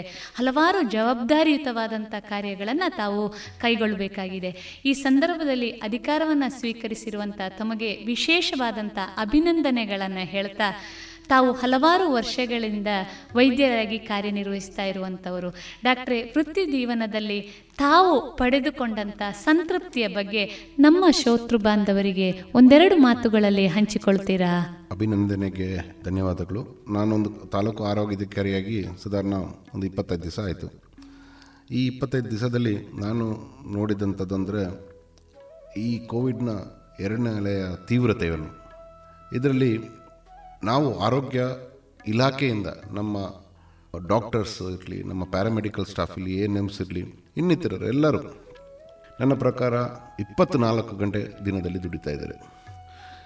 ನಮ್ಮ ಇಲಾಖೆಯಲ್ಲಿ ಯಾರಿಗೂ ಸಾಧಾರಣ ಒಂದು ತಿಂಗಳಿಂದ ರಜೆ ಇಲ್ಲದೆ ಪ್ರತಿನಿತ್ಯ ಸ್ಯಾಟರ್ಡೆ ಆಗಲಿ ಸಂಡೇ ಆಗಲಿ, ಯಾವುದೇ ರಜೆ ದಿನ ಆಗಲಿ, ಯಾವುದು ರಜೆ ತಗೊಳ್ಳದೆ ನಾನು ಮಾತ್ರ ಅಲ್ಲ, ಎಲ್ಲ ನಮ್ಮ ವೈದ್ಯಕೀಯ ವೃಂದದವರು ಎಲ್ಲರೂ ದುಡಿತಾ ಇದ್ದಾರೆ. ಇದಕ್ಕೆ ನಾನು ಈ ಡಾಕ್ಟರ್ಸ್ ಡೇ ದಿನ ನಾನು ಅವ್ರಿಗೂ ಕೂಡ ನಾನು ಎಲ್ಲ ವೈದ್ಯ ವೃಂದದವ್ರಿಗೆ ಕೂಡ ನಾನು ಅಭಿನಂದನೆಗಳನ್ನ ನಾನು ಕೊಡಲಿಕ್ಕೆ ಇಷ್ಟಪಡ್ತೀನಿ. ಮತ್ತು ವೈದ್ಯನಾಗಿ ಈಗ ಸಾಧಾರಣ ಡಿಗ್ರಿ ಮುಗಿಸಿ ಸಾಧಾರಣ ಮೂವತ್ತು ವರ್ಷ ಆಯಿತು. ಕೆಲವರು ಹಲವಾರು ದೇಶಗಳಲ್ಲಿ ಕೆಲಸ ಮಾಡಿದ್ದೀನಿ. ಈಗ ಕಳೆದ ಹದಿನೈದು ವರ್ಷದಲ್ಲಿ ಪುತ್ತೂರಲ್ಲಿ ಕೆಲಸ ಮಾಡ್ತಾ ಇದ್ದೀನಿ ವೈದ್ಯನಾಗಿ ಯೂರಾಲಜಿಸ್ಟಾಗಿ ಮತ್ತು ಪಿ ಎಚ್ ಸಿ ವೈದ್ಯಾಧಿಕಾರಿಯಾಗಿ. ಆಗ ಈಗ ತಾಲೂಕು ಆರೋಗ್ಯಾಧಿಕಾರಿಯಾಗಿ ಇದು ನಮ್ಮ ವೃತ್ತಿ ಜೀವನದಲ್ಲಿ ವೈದ್ಯರಿಗೆ ಒಂದು ತೃಪ್ತಿ ಕೊಡದಂಥದ್ದು. ಆ ರೋಗಿ ಬಂದು ಗುಣಮುಖರಾಗಿ ಹೋಗುವಾಗ ಅವರ ಮುಖದಲ್ಲಿ ಇರೋ ಒಂದು ಲಕ್ಷಣವನ್ನು ನೋಡಲಿಕ್ಕೆ ಅದು ಭಾಳ ಇಷ್ಟಪಡ್ತೀವಿ. ಮತ್ತು ಇದಕ್ಕಿಂತ ದೊಡ್ಡದು ನಮಗೆ ಯಾವ ಆಸ್ತಿನೂ ಇಲ್ಲ. ಎಷ್ಟು ಹಣ ಬಂದರೂ ಕೂಡ ಆ ಆ ಒಂದು ಮುಖದ ಲಕ್ಷಣ ನೋಡೋದಷ್ಟಕ್ಕೆ ಯಾವುದಕ್ಕೂ ಎದುರ್ಕೆ ಸರಿ ಬರೋದಿಲ್ಲ. ಸೊ ಏನು ಹೇಳಲಿಕ್ಕೆ ನಾನು ಇಷ್ಟಪಡ್ತೀನಿ ಅಂದರೆ ಸಿ ಆ್ಯಸ್ ಎ ಡಾಕ್ಟರ್ ನಮ್ಮ primary aim is to treat the needy ಯಾರಿಗೆ ಔಷಧಿ ಉಪಚಾರ ಬೇಕೋ ಅವ್ರನ್ನ ಆದ್ಯತೆ ಮೇರೆಗೆ ನಾವು ಟ್ರೀಟ್ ಮಾಡಬೇಕಾಗಿರೋದು. ಇವತ್ತು ಕೂಡ ಕೋವಿಡ್ ಲಸಿಕೆ ಕಾರಣ ದಿನ ಆಗ್ತಾ ಇದೆ. ಎಷ್ಟೋ ಬಡವರಿಗೆ ಬಂದು ಹೋಗಲಿಕ್ಕೆ ಆಗೋದಿಲ್ಲ. ಅಂಥವ್ರಿಗೆ ಎಷ್ಟೋ ಸಂಘ ಸಂಸ್ಥೆಗಳು ಕೂಡ ಹೆಲ್ಪ್ ಮಾಡ್ತಾ ಇದ್ದಾರೆ. ಅವ್ರನ್ನ ಕರ್ಕೊಂಬರೋದು ಅವ್ರಿಗೆ ಆದ್ಯತೆ ಮೇರೆಗೆ ನಾವು ಒಂದು ಚಿಕಿತ್ಸೆ ಕೊಡೋದಂಥದ್ದು ನಮ್ಮ ಆದ್ಯತೆ. ಅದೇ ರೀತಿ ನಮ್ಮ ಆರೋಗ್ಯ ಇಲಾಖೆಯಲ್ಲೂ ಅಷ್ಟೇ. ನಮಗೆ ನಿರ್ದಿಷ್ಟವಾದ ಒಂದು ಸೂಚನೆ ನೀಡಿದ್ದಾರೆ ಜಿಲ್ಲಾಧಿಕಾರಿಯವರು. ಏನಂದರೆ ಈ ವ್ಯಾಕ್ಸಿನೇಷನ್ ಏನಿದೆ ಅದು it should reach all sections of the society ಯಾರಿಗೂ ಒಬ್ರಿಗೂ ಬಿಟ್ಟು ಹೋಗಬಾರ್ದು. ಆದ್ದರಿಂದ ನಾವು ಈ ಹೋಮ್ಲೆಸ್ ಪೀಪಲ್ಲು ಮನೆ ಇಲ್ಲದಿದ್ದವರು ರೋಡಲ್ಲಿ ಮಲಗಿದ್ದವರು ಬೆಗ್ಗರ್ಸ್ ಇವರಿಗೂ ಕೂಡ ನಾವು ವ್ಯಾಕ್ಸಿನೇಷನ್ ಮಾಡಿದ್ದೀವಿ. ಸೊ ನಮ್ಮ aim it it is not only to for the people ಯಾರಿಗೆ ಹಣವಂತರು ಅವ್ರಿಗೆ ಹೇಗಿದ್ರು ಬೇಕಾದ್ರೆ ಎಲ್ಲಿ ಬೇಕಾದ್ರೆ ತಗೊಳ್ಬೋದು. ಸಮಾಜದ ಕಟ್ಟ ಕಟ್ಟ ಕಡೆಯ ಕಡೆ ಅವರಿಗೆ ವ್ಯಕ್ತಿಗೂ ವ್ಯಕ್ತಿಗೂ ನಾವು ನಾವು ತಲುಪಬೇಕು ಅದೇ ರೀತಿ ಅಂಗವಿಕಲರು, ಕೆಲವರು ಬೆಡ್ ರಿಡನ್ ಇದ್ದಾರೆ. ಈಗ ನಮ್ಮ ತಾಲೂಕು ಕಡಬ ತಾಲೂಕು, ಪುತ್ತೂರು ತಾಲೂಕಲ್ಲಿ ಈ ಎಂಡೋಸಲ್ಫಾನ್ ಪೀಡಿತರು, ಬೆಡ್ ರಿಡನ್ ಪೇಷಂಟ್ಸ್ ಇದ್ದಾರೆ. ಇಂಥವ್ರಿಗೆ ಸಾಧಾರಣ ನಾವು ಮುಕ್ಕಾಲು ವಾಸಿನ ವ್ಯಾಕ್ಸಿನ್, ವ್ಯಾಕ್ಸಿನೇಷನ್ ಮನೆಗೆ ಹೋಗಿ ಕೊಟ್ಟೆ ಆಗಿದೆ ಸಾಧಾರಣ ಇವಾಗ ಒಂದು ನಾಲ್ಕು ಜನ ಮಾತ್ರ ಉಳಿದಿದ್ದಾರೆ. ಅವ್ರಿಗೂ ಕೂಡ ಬರೋ ದಿನದಲ್ಲಿ ನಾವು ಮನೆಯಲ್ಲೇ ಹೋಗಿ ವ್ಯಾಕ್ಸಿನೇಷನ್ ಕೊಡ್ತೀವಿ. ಅದೇ ರೀತಿ ಕೆಲವರಿಗೆ ಕೇಳುವಾಗ, ಅಂದರೆ ತುಂಬ ಮನೆಯಲ್ಲೇ ಇದ್ದವರು ಹೊರಗೆ ಬರಲಿಕ್ಕೆ ಆಗೋದಿಲ್ಲ. ಬೇರೆ ಬೇರೆ ಕಾಯಿಲೆದಿಂದ ಪಾರ್ಕಿನ್ಸನ್ಸ್ ಇರಲಿ, ಕೆಲವು ಕ್ಯಾನ್ಸರ್ ಪೇಷಂಟ್ಸ್ ಬರಲಿ ಇಂಥವ್ರಿಗೆ, ಇಂಥವ್ರ ಗಮನಕ್ಕೆ ಬಂದ ಕೂಡಲೇ ನಾನು ನಮ್ಮ ಎಚ್ ವಿ ಅನ್ನು ಕಳಿಸಿ ಅವರಿಗೆ ಮನೆಯಲ್ಲಿ ವ್ಯಾಕ್ಸಿನ್ ಮಾಡಿ ಮಾಡಿಸಿದ್ದೀನಿ. ಸೊ ನಮ್ಮ ಧ್ಯೇಯ ಇಷ್ಟೇ ಏನಂದರೆ, ನಮ್ಮ ಇಲಾಖೆ ಮತ್ತು ಜಿಲ್ಲಾಧಿಕಾರಿ ಅವರ ಆದೇಶದ ಮೇರೆಗೆ we need to make our taluk district and state and our country free from this corona ಅದೇ ನಿಟ್ಟಿನಲ್ಲಿ ನಾವು ಕೂಡ ವಿವೇಕಾನಂದ ಕಾಲೇಜಿನಲ್ಲಿ ಒಂದು ಸಾಧಾರಣ ಒಂದು ಸಾವಿರ ಜನಕ್ಕೆ ಮಕ್ಕಳಿಗೆ ಮತ್ತು ಅಧ್ಯಾಪಕರಿಗೆ ಅಲ್ಲಿ ಇರುವಂಥವ್ರಿಗೆ ನಾವು ವ್ಯಾಕ್ಸಿನೇಷನ್ ಡ್ರೈವ್ ಮಾಡ್ತಾ ಇದ್ದೀವಿ. ಇನ್ನು ಬರೋ ಒಂದು ನಾಲ್ಕೈದು ದಿವಸ ದಿವಸದಲ್ಲಿ ಕಡಬ ಮತ್ತು ಪುತ್ತೂರು ತಾಲೂಕಿನ ಎಲ್ಲ ಸ್ಟೂಡೆಂಟ್ಸ್ ಮತ್ತು ಟೀಚಿಂಗ್ ಫ್ಯಾಕಲ್ಟಿ ಏನಿದೆ ಅವ್ರಿಗೆ ಎಲ್ಲರಿಗೂ ವ್ಯಾಕ್ಸಿನೇಷನ್ ಖಂಡಿತವಾಗ್ಲೂ ನಾವು ಮಾಡಿ ಕೊಡ್ತೀನಿ ಅಂತ ಹೇಳಲಿಕ್ಕೆ ನಾನು ಭರವಸೆ ಕೊಡ್ತೀನಿ. ಡಾಕ್ಟ್ರೆ, ತುಂಬ ಸಂತೋಷ. ತಮ್ಮ ವೃತ್ತಿ ಜೀವನದಲ್ಲಿ ಇನ್ನಷ್ಟು ಯಶಸ್ಸು ತಮಗೆ ಸಿಗಲಿ.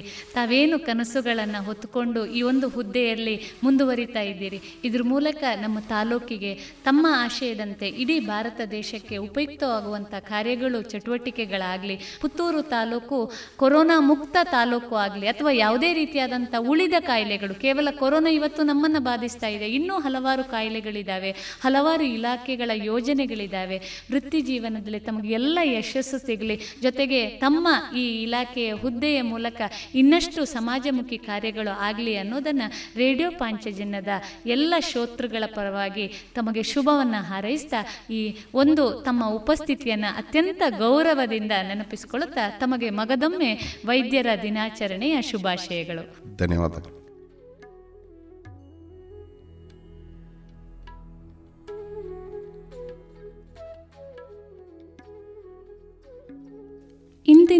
ಆಧುನಿಕ ಬದುಕಿನ ವಿಧಾನದಲ್ಲಿ ಜನಸಂಖ್ಯೆಯ ಹೆಚ್ಚಳದಂತೆ ರೋಗಗಳ ಸಂಖ್ಯೆಯೂ ಹೆಚ್ಚಳವಾಗಿರುವುದನ್ನು ನಾವೆಲ್ಲ ಕಂಡಿದ್ದೇವೆ ಒಂದಲ್ಲ ಒಂದು ರೀತಿಯಲ್ಲಿ ಪ್ರತಿಯೋರ್ವ ವ್ಯಕ್ತಿಯು ವೈದ್ಯಕೀಯ ಸೇವೆಯ ಪ್ರಯೋಜನವನ್ನು ಪಡೆದುಕೊಂಡವರೇ. ಆಪದ್ಬಾಂಧವರಂತೆ ಸಹಾಯವನ್ನು ನೀಡಿದ ವೈದ್ಯರ ವೈದ್ಯ ಲೋಕದ ಬಗ್ಗೆ ಇದೀಗ ತಮ್ಮ ಅನಿಸಿಕೆಗಳನ್ನು ವ್ಯಕ್ತಪಡಿಸಲಿದ್ದಾರೆ ಶ್ರೀಮತಿ ಜಯಶ್ರೀ ಭಟ್ ಇವರು. ನಮಸ್ತೆ, ನಾನು ಜಯಶ್ರೀ. ವಿಶ್ವ ವೈದ್ಯರ ದಿನವಾದ ಇಂದು ನಮ್ಮೆಲ್ಲರ ಆರೋಗ್ಯ, ಪ್ರಾಣ ಎರಡಕ್ಕೂ ರಕ್ಷಕರಾಗಿ ನಿಂತಿರುವ ವೈದ್ಯ ಸಮುದಾಯಕ್ಕೆ ಹೃತ್ಪೂರ್ವಕ ಶುಭಾಶಯಗಳು. ಈ ವೈದ್ಯ ಸಮುದಾಯದ ಸುತ್ತ ನೂರಾರು ಭಾವ, ನೂರಾರು ಅನುಭವ, ನೂರಾರು ಅನುಭಾವಗಳು. ಬಹುಕಾಲ ವೈದ್ಯಾಶ್ರಯದಲ್ಲಿದ್ದವರ ಸತಿಯಾಗಿ, ಎರಡು ವೈದ್ಯ ಮಕ್ಕಳ ತಾಯಾಗಿ ನಾನು ವೈದ್ಯ ಸಮುದಾಯಕ್ಕೆ ಸದಾ ಋಣಿ. ಸಮಯಕ್ಕೆ ಒದಗದ ವೈದ್ಯರಿಲ್ಲ, ಆದರೂ ಅವರ ಬಗ್ಗೆ ತಪ್ಪು ಕಲ್ಪನೆಗಳೂ ತಪ್ಪಿದ್ದಿಲ್ಲ. ಯಾಕೆ ಹೀಗೆ? ನಮ್ಮ ಯೋಚನಾ ಶಕ್ತಿಯಲ್ಲಿಯೇ ಇರುವ ಲೋಪ ಇದು. ವೈದ್ಯರು ಅಂದ ತಕ್ಷಣ ಅವರ ಶುಶ್ರೂಷೆಯಲ್ಲಿ ಸತ್ತ ರೋಗಿಗಳ ಪಟ್ಟಿ ಹುಡುಕುವ ಹುಚ್ಚಾಟ ನಮ್ಮದು. ನೂರರಲ್ಲಿ ನೂರೂ ರೋಗಿಗಳನ್ನು ಬದುಕಿಸಲು ಗುಣಪಡಿಸಲು ಅವರು ದೇವರಲ್ಲ, ನಮ್ಮಂತಹ ಮನುಷ್ಯರೇ ಎಂಬುದನ್ನು ನಾವೇಕೆ ಮರೆಯಬೇಕು? ರಾಶಿ ರಾಶಿ ಬೀಳುವ ಸ್ಯಾಂಪಲ್ ಔಷಧಿಗಳನ್ನು ಅವಶ್ಯಕರಿಗೆ, ಅರ್ಹರಿಗೆ ಪುಕ್ಕಟೆಯಾಗಿ ನೀಡಿದ್ದನ್ನು ಮರೆಯುವ ನಾವು ಔಷಧಿ ಅಂಗಡಿಯಲ್ಲಿ ಖರೀದಿಸುವಾಗ, ಛೇ, ಅವರು ಬರೆಯುವ ಔಷಧಿಗಳೆಲ್ಲ ತುಂಬಾ ದುಬಾರಿ. ಎಂದೇಕೆ ವಿಮರ್ಶಿಸಬೇಕು? ಇದು ತಪ್ಪು. ಆ ಔಷಧಿಯ ಬೆಲೆಯಲ್ಲಿ ವೈದ್ಯರುಗಳೇ ಪಾಲಿಲ್ಲ ಎಂಬ ಸತ್ಯವನ್ನು ನಾವು ಒಪ್ಪಿಕೊಳ್ಳಲೇಬೇಕು. ಎಲ್ಲೆಡೆ ಹಬ್ಬಿರುವ ಕೋವಿಡ್ ಹತ್ತೊಂಬತ್ತು ಯಾರನ್ನೂ ಬಿಡುವುದಿಲ್ಲ ಎಂಬರಿವು ನಮಗೆಲ್ಲ ಇದೆ. ಆದರೆ ಪ್ರಾಣವನ್ನೇ ಪಣಕ್ಕಿಟ್ಟು ಮುಂಚೂಣಿಯಲ್ಲಿ ನಿಂತು ಸೇವೆಗೆಯುವ ವೈದ್ಯರ ವೃತ್ತಿಯ ಅರ್ಪಣಾಭಾವದ ಅರಿವು ನಮಗೆ ಬೇಕು. ವೈದ್ಯರು ದುಡ್ಡು ಮಾಡ್ತಾರೆ ಎಂಬುದು ಸಮಾಜದಲ್ಲಿ ಹರಿದಾಡುವ ಇನ್ನೊಂದು ಅಪವಾದ. ನಮ್ಮ ಅಂತಃಸಾಕ್ಷಿಯನ್ನೇ ನಾವು ಪ್ರಶ್ನಿಸಿದರೆ ಇದೆಷ್ಟು ಹುರುಳಿಲ್ಲದ ಮಾತೆಂಬುದು ನಮಗೇ ಅರಿವಾಗುತ್ತದೆ. ಯಾಕೆಂದರೆ ಕೈ ನೀಡಿ ನೋಟು ಕೊಡುವಾಗ ಹೃದಯ ಹಿಂಡುತ್ತದಲ್ಲ? ದುಡ್ಡಿನ ವ್ಯಾಮೋಹ ವೈದ್ಯರುಗಳಿಗಲ್ಲ ಸ್ವಾಮಿ, ನಮಗೆ ಇರುವುದು. ಅದಕ್ಕಾಗಿಯೇ ವ್ಯಯಿಸುವ ಪ್ರತಿ ರೂಪಾಯಿಯೂ ಪಡೆಯುವವನಿಗೆ ಅನವಶ್ಯಕ ಎಂಬ ಭ್ರಮೆಯ ಪರದೆಯಲ್ಲಿ ನಾವಿರುತ್ತೇವೆ. ಕೊರತೆಗಳು ಸಾವಿರವಿರಬಹುದು, ಆದರೆ ವೈದ್ಯರುಗಳ ಸೇವೆ ಕೋಟಿಯಲ್ಲಿರುತ್ತದೆ ಎಂಬುದನ್ನು ಪ್ರತಿಯೊಬ್ಬನೂ ಒಪ್ಪಲೇಬೇಕು. ವೈದ್ಯರು ತನ್ನ ರೋಗಿ ಗುಣಮುಖವಾಗಲಿ ಎಂದೇ ಚಿಕಿತ್ಸೆ ನೀಡುತ್ತಾರೆ. ತಮ್ಮೆಲ್ಲ ಸಮಸ್ಯೆಗಳನ್ನು ಬದಿಗಿಟ್ಟು ನಮ್ಮ ಆರೋಗ್ಯದ ಸಮಸ್ಯೆಗಳಿಗೆ ಸ್ಪಂದಿಸುತ್ತಾರೆ. ಒಂದಷ್ಟು ಕೃತಜ್ಞತೆ ಬದಲಿಗಿರಬೇಕಾದುದು ನಮ್ಮೆಲ್ಲರ ಕರ್ತವ್ಯ. ಕರ್ತವ್ಯ ಭ್ರಷ್ಟರಾಗದಿರೋಣ. ಇನ್ನೊಮ್ಮೆ ವಿಶ್ವದಾದ್ಯಂತದ ವೈದ್ಯ ಸಮುದಾಯಕ್ಕೆ ಹೃತ್ಪೂರ್ವಕ ಶುಭಾಶಯಗಳು.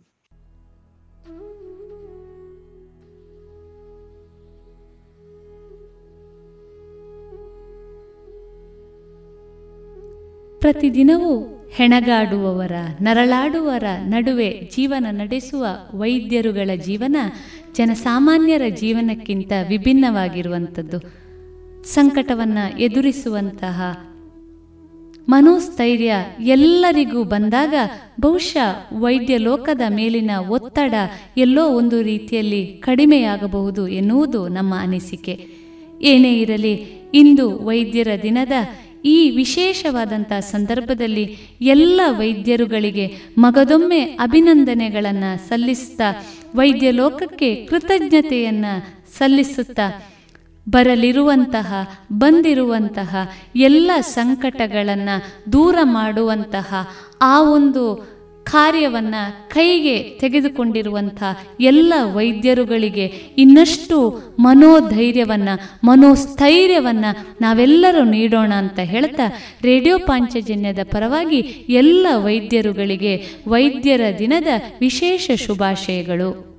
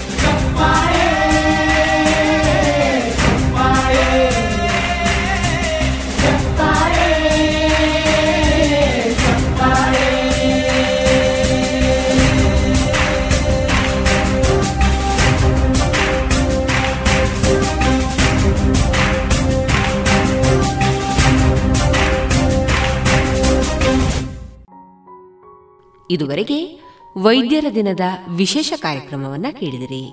ಈ ಕಾರ್ಯಕ್ರಮದ ಸಂಯೋಜನೆ ಡಾಕ್ಟರ್ ವಿಜಯ ಸರಸ್ವತಿ. ಇನ್ನು ಮುಂದೆ ತುಳು ಬಲ್ಪು ಕಾರ್ಯಕ್ರಮದಲ್ಲಿ ತುಳು ಪಾಡ್ದನವನ್ನ ಕೇಳೋಣ. ಮಾತೇರಿಲ್ಲ ನಮಸ್ಕಾರ. ಎನ್ನ ಪುದಾರು ವನಜ? ಒಂದೊಂಜಿ ಕಂಡೋಡು ಪನ್ಪುನ ಪಾಡ್ದಾನೆ ಎಂಗಿನ ಒಂಜಿ ಪೊನ್ನಾನ ಮದ್ವೆ ಮಲ್ತದ ಕಡಂಗ ಕಡ ಐಕು ಈಗ ಪಿರೇ ಉಚ್ಚುದ ಉಚ್ಚಿದ ಉಚ್ಚಿಲ್ಲ ಗುರ್ತೆ ಪೂಜೆ. ಅಂಚ ಅಲ್ಲಿ ಕಡನೆ ಇಲ್ಲಾಡು ಮನೋಲಿಗೆ ಒಯ್ಯಾರ, ಮನೋಲ್ದ ಮುದ್ದೆಲಿಗೆ ಪೋಪೋಲು ಅವಳು ಒಂಜಿ ಎಡ್ಡೆನ ಉಚ್ಚು ತುಚ್ಚಿದ ಇಪ್ಪುಂಡಲಿಗೆ ಆ ಉಚ್ಚುದ ಗುರ್ತಾಲೆಗೆ ಇಪ್ಪುಜಿ ಅದಾನಾಗ ಅಲ್ಲಿ ಕೊಮ್ಮಚ್ಚೇಲದ ಪುದಾರ್ ಬಂದ್ಪೋಲು ಕೊಮ್ಮಚ್ಚೇಲಿ ರುಚಿನಿಂದ ಒಂಜಿ ಪುದಾರ್ ಬಾತ್ಮುಂಡದ ನಾಲಿಗೆ ಅಂಚೆ ಅಲ್ಲಿ ಪಂಡೋಲು.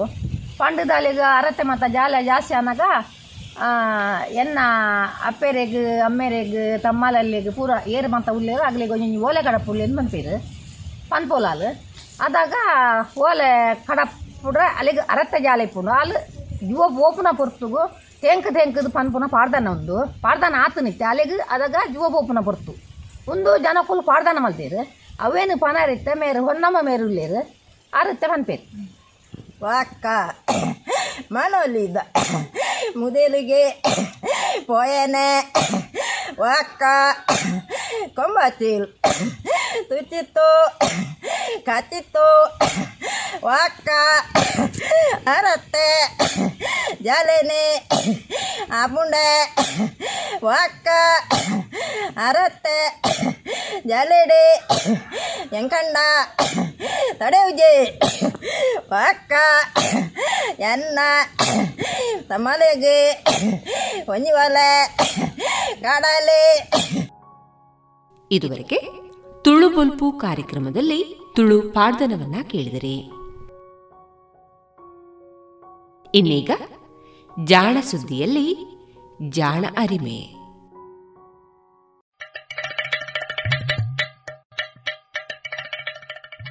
ಕೇಳು ಕೇಳು ಕೇಳು ಜಾಣ.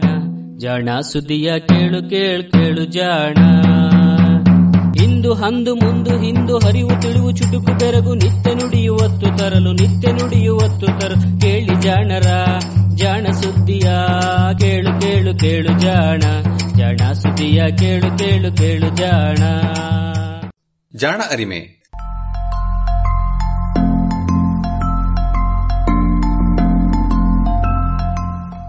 ಬಹುಶಃ ಜೀವಿ ವಿಜ್ಞಾನಿಗಳಿಗೆ ಹಾಗೂ ವಿಜ್ಞಾನ ಜಗತ್ತಿಗೆ ಪ್ರೊಫೆಸರ್ ರಾಘವೇಂದ್ರ ಗದಕ್ಕರ್ ಅವರ ಪರಿಚಯ ಮಾಡಿಕೊಡಬೇಕಿಲ್ಲ.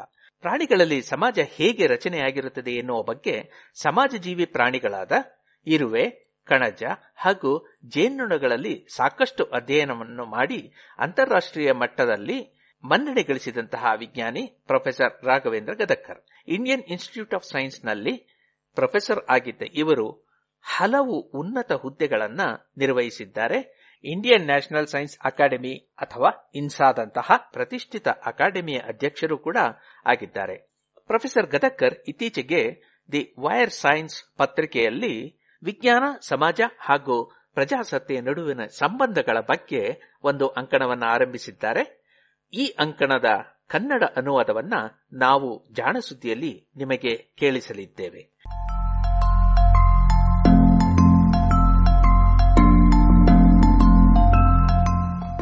ವಿಸ್ಮಯಕ್ಕಿಂತ ವಿಸ್ಮಯ ಭಾಗ ಇಪ್ಪತ್ತೊಂದು.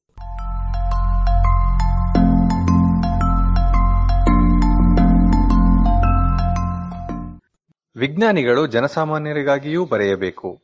ಭಾಗ ಒಂದು.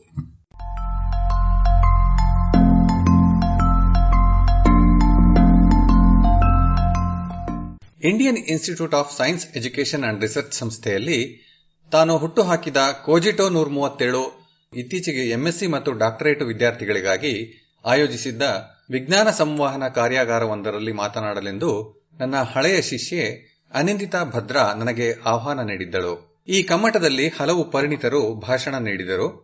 ವಿಜ್ಞಾನ ಸಂವಹನದ ಬಗ್ಗೆ ತಾತ್ವಿಕವಾಗಿಯಾಗಲಿ ಪ್ರಾಯೋಗಿಕವಾಗಿ ಆಗಲಿ ನಾನು ಪರಿಣಿತನಲ್ಲದಿದ್ದರೂ ನನ್ನದೊಂದು ವಿಚಾರವನ್ನು ಹೇಳಬೇಕೆನಿಸಿದ್ದರಿಂದ ಕಮ್ಮಟದಲ್ಲಿ ಭಾಷಣ ಮಾಡಲು ಒಪ್ಪಿಕೊಂಡಿದ್ದೆ.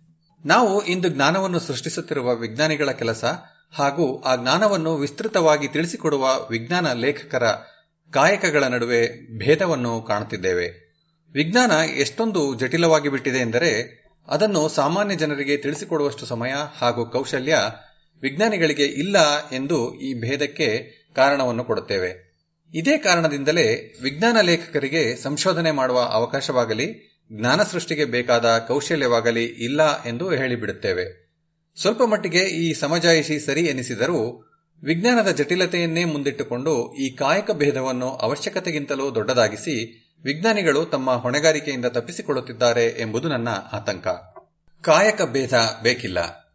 ವಿಜ್ಞಾನಿಗಳು ಹಾಗೂ ವಿಜ್ಞಾನ ಲೇಖಕರ ನಡುವೆ ಇಂತಹ ಕಾಯಕ ಭೇದ ಇಲ್ಲದ ಒಂದು ಲೋಕ ಆದರ್ಶ ಲೋಕ. ಅಲ್ಲಿ ವಿಜ್ಞಾನಿಗಳು ವಿಜ್ಞಾನವನ್ನು ಜನತೆಗೆ ತಿಳಿಸಿಕೊಡಬೇಕಾದ ಕೆಲಸವನ್ನು ವಿಜ್ಞಾನ ಲೇಖಕರಿಗೆ ಬಿಟ್ಟುಕೊಡಬಾರದು. ಹಾಗೆಯೇ ಜ್ಞಾನ ಸೃಷ್ಟಿ ಎನ್ನುವುದು ಕೇವಲ ವಿಜ್ಞಾನಿಗಳ ಕೆಲಸವಷ್ಟೇ ಎನ್ನಿಸಬಾರದು. ತಿಳಿಸಿಕೊಡುವ ಕೆಲಸದಲ್ಲಿರುವ ಖುಷಿಯೇ ಜ್ಞಾನವನ್ನು ಸೃಷ್ಟಿಸುವ ಶೋಧ ಕಾರ್ಯಕ್ಕೆ ಪ್ರೇರಣೆಯಾಗಿಯೂ, ಜ್ಞಾನವನ್ನು ಸೃಷ್ಟಿಸುವುದರಲ್ಲಿ ಇರುವ ಖುಷಿ ವಿಜ್ಞಾನ ಬರಹಗಳಿಗೆ ಸ್ಫೂರ್ತಿಯಾಗಿಯೂ ಇರಬೇಕು. ಇಂತಹ ಕನಸು ನನಸಾಗಬೇಕಾದರೆ ವಿಜ್ಞಾನಿಗಳ ಸಂಸ್ಕೃತಿಯಲ್ಲಿಯೇ ಪಲ್ಲಟವಾಗಬೇಕು. ಕೇವಲ ಹೊಸ ಅರಿವನ್ನು ಸೃಷ್ಟಿಸುವುದಕ್ಕಷ್ಟೇ ವಿಜ್ಞಾನಿಗಳು ತೃಪ್ತರಾಗಬೇಕಿಲ್ಲ. ತಮ್ಮ ಈ ಕಾಯಕದ ಪೂರ್ಣ ಲಾಭವನ್ನು ಪಡೆಯಲು ಅವರು ಪರಿಣಾಮಕಾರಿ ಸಂವಹನಕಾರರೂ ಆಗಬೇಕು. ವಿಜ್ಞಾನಿಗಳಲ್ಲಿ ಇಂತಹ ಬದಲಾವಣೆಯನ್ನು ತರುವುದಾದರೂ ಹೇಗೆ? ಮೊದಲಿಗೆ ವಿಜ್ಞಾನಿಗಳಿಗೆ ಹೀಗೆ ಚೆನ್ನಾಗಿ ಬರೆಯುವ ಇಚ್ಛೆ ಬರಬೇಕು. ಬರಹದ ಶೈಲಿ ಎನ್ನುವುದು ಪ್ರತಿಷ್ಠೆಯಾಗಬೇಕು. ಆದರೆ ವಿಜ್ಞಾನಿಗಳ ಬರಹ ಸುಂದರವಾಗಿರುವುದು ಸಾಮಾನ್ಯವಲ್ಲ. ಹೀಗೆ ಇಲ್ಲದೆ ಇರುವುದು ವಿಜ್ಞಾನಿಗಳಲ್ಲದವರಿಗೆ ವಿಚಿತ್ರವೆನಿಸಬಹುದು. ವಿಜ್ಞಾನಿಗಳಿಗೆ ತಮ್ಮನ್ನು ಎಲ್ಲಿಯಾದರೂ ಅರ್ಥ ಮಾಡಿಕೊಂಡು ಬಿಟ್ಟರೆ ಜನತೆ ತಮ್ಮನ್ನು ಉನ್ನತ ಸ್ಥಾನದಲ್ಲಿಟ್ಟು ನೀಡುವ ಗೌರವ, ಮಾಯಾವಿಗಳೆನ್ನುವಂತೆ ಕಾಣುವ ಭಾವವನ್ನು ತಾವೆಲ್ಲಿ ಕಳೆದುಕೊಂಡು ಬಿಡುತ್ತೇವೋ ಎನ್ನುವ ಭಯ ಇದೆ ಎಂದು ನನ್ನ ಗೆಳೆಯನೊಬ್ಬ ತಮಾಷೆ ಮಾಡುತ್ತಿದ್ದ. ಸಿಪಿ ಸ್ನೋ ಬರೆದ ದಿ ಟೂ ಕಲ್ಚರ್ಸ್ ಅಂದರೆ ಎರಡು ಸಂಸ್ಕೃತಿಗಳು ಎನ್ನುವ ಪುಸ್ತಕದ ಮುನ್ನಡಿಯಲ್ಲಿ ಕೇಂಬ್ರಿಡ್ಜ್ ವಿಶ್ವವಿದ್ಯಾನಿಲಯದಲ್ಲಿ ಬೌದ್ಧಿಕ ಚರಿತ್ರೆಯ ಹಾಗೂ ಇಂಗ್ಲಿಷ್ ಸಾಹಿತ್ಯದ ಪ್ರಾಧ್ಯಾಪಕರಾಗಿದ್ದ ಸ್ಟೀಫನ್ ಕೋಲಿನಿ ವಿಜ್ಞಾನಿಗಳ ಈ ಸಂದಿಗ್ಧವನ್ನು ಹೀಗೆ ಸುಂದರವಾಗಿ ವಿವರಿಸಿದ್ದಾರೆ. ಹಲವು ಪ್ರಾಯೋಗಿಕ ವಿಜ್ಞಾನ ಕ್ಷೇತ್ರಗಳಲ್ಲಿ ಸೃಜನಶೀಲ ಬರವಣಿಗೆಗೆ ಯಾವುದೇ ಪಾತ್ರ ಇಲ್ಲ. ಬರವಣಿಗೆ ಎನ್ನುವುದು ಶೋಧದ ಅಂಗವಲ್ಲ. ಅದೇನಿದ್ದರೂ ಶೋಧದ ನಂತರ ವರದಿ ಮಾಡುವ ಕ್ರಿಯೆ. ಫಲಿತಾಂಶಗಳ ವರದಿ ಖಚಿತವಾಗಿರಬೇಕು, ಕ್ಲುಪ್ತವಾಗಿರಬೇಕು ಹಾಗೂ ಸ್ಪಷ್ಟವಾಗಿರಬೇಕು ಎನ್ನುವುದೇನೋ ನಿಜ. ಆದರೆ ಹೀಗೆ ತಮ್ಮ ಶೋಧ ವಿವರಗಳನ್ನು ತಿಳಿವಿಗೆ ಅನುಕೂಲಕರವಾಗಿರುವಂತೆ ಬರೆಯುವುದನ್ನು ಕೆಲವು ವಿಜ್ಞಾನಿಗಳು ಹೊರೆಯೆಂದು ಭಾವಿಸುತ್ತಾರೆ. ಕೆಲವರು ಇದರಿಂದ ಖುಷಿ ಪಡೆದರೂ ಸುಗಮ ಶೈಲಿಯಲ್ಲಿ ಬರೆಯುವುದನ್ನು ರೂಢಿಸಿಕೊಳ್ಳುವುದಕ್ಕಾಗಲಿ, ತಮ್ಮ ಶೈಲಿಯ ಬರಹಗಳಿಗಾಗಲಿ ವಿಜ್ಞಾನಿಗಳ ಜಗತ್ತಿನಲ್ಲಿ ಬೆಲೆ ಇಲ್ಲ. ಆದರೆ ಮಾನವಿಕ ವಿಜ್ಞಾನದ ಹಲವು ವಿಷಯಗಳಲ್ಲಿ ಸೃಜನಾತ್ಮಕ ಚಿಂತನೆಗಳು ಬರಹದಲ್ಲಿಯೇ ಮೂಡುತ್ತವೆಯಲ್ಲದೆ, ಒಂದು ಪುಸ್ತಕವನ್ನು, ಲೇಖನವನ್ನು ಬರೆಯುವ ಕ್ರಿಯೆಯೇ ಕರ್ತೃವಿನ ಅರಿವಿನ ಮಟ್ಟದ ಪ್ರಧಾನ ಪ್ರತಿನಿಧಿ.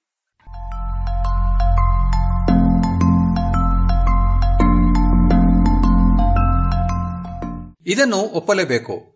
ಉದಾಹರಣೆಗೆ, ಓ, ನೇಚರ್ ಪತ್ರಿಕೆಯಲ್ಲಿ ನಿನ್ನೆ ನಿಮ್ಮ ಪ್ರಬಂಧ ಓದಿದೆ. ಅದನ್ನು ಎಷ್ಟು ಚೆನ್ನಾಗಿ ಬರೆದಿದ್ದರು ಗೊತ್ತಾ?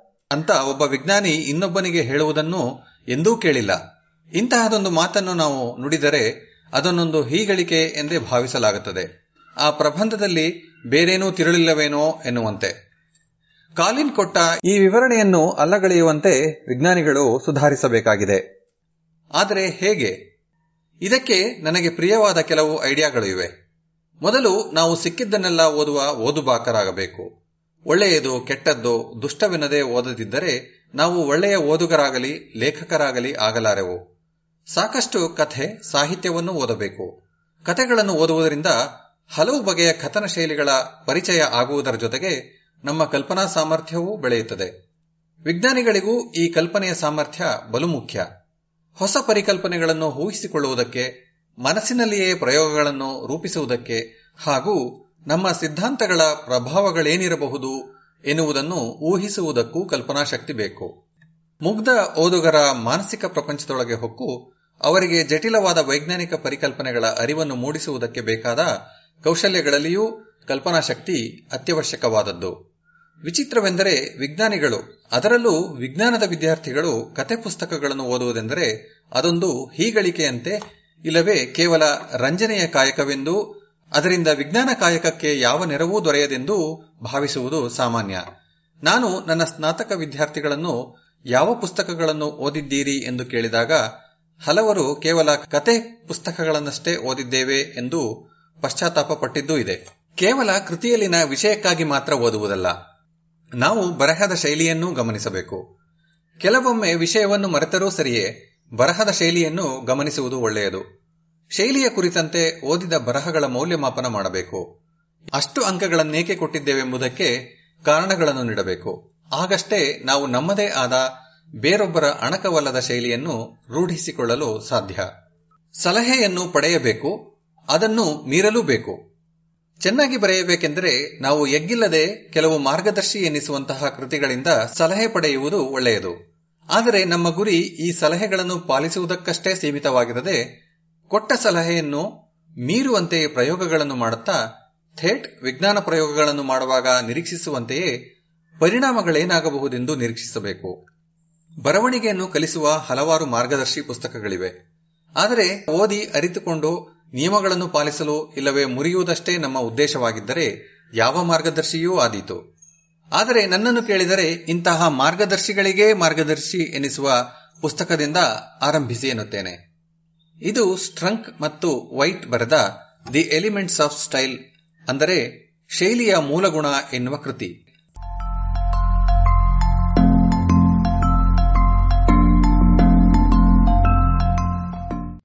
ಇ ಬಿ ವೈಟ್ ಹೇಳಿದ ಸ್ಟ್ರಂಕ್ ಮತ್ತು ವೈಟ್ರ ಈ ಕೃತಿಯ ಚರಿತ್ರೆಯೂ ಸ್ವಾರಸ್ಯಕರ.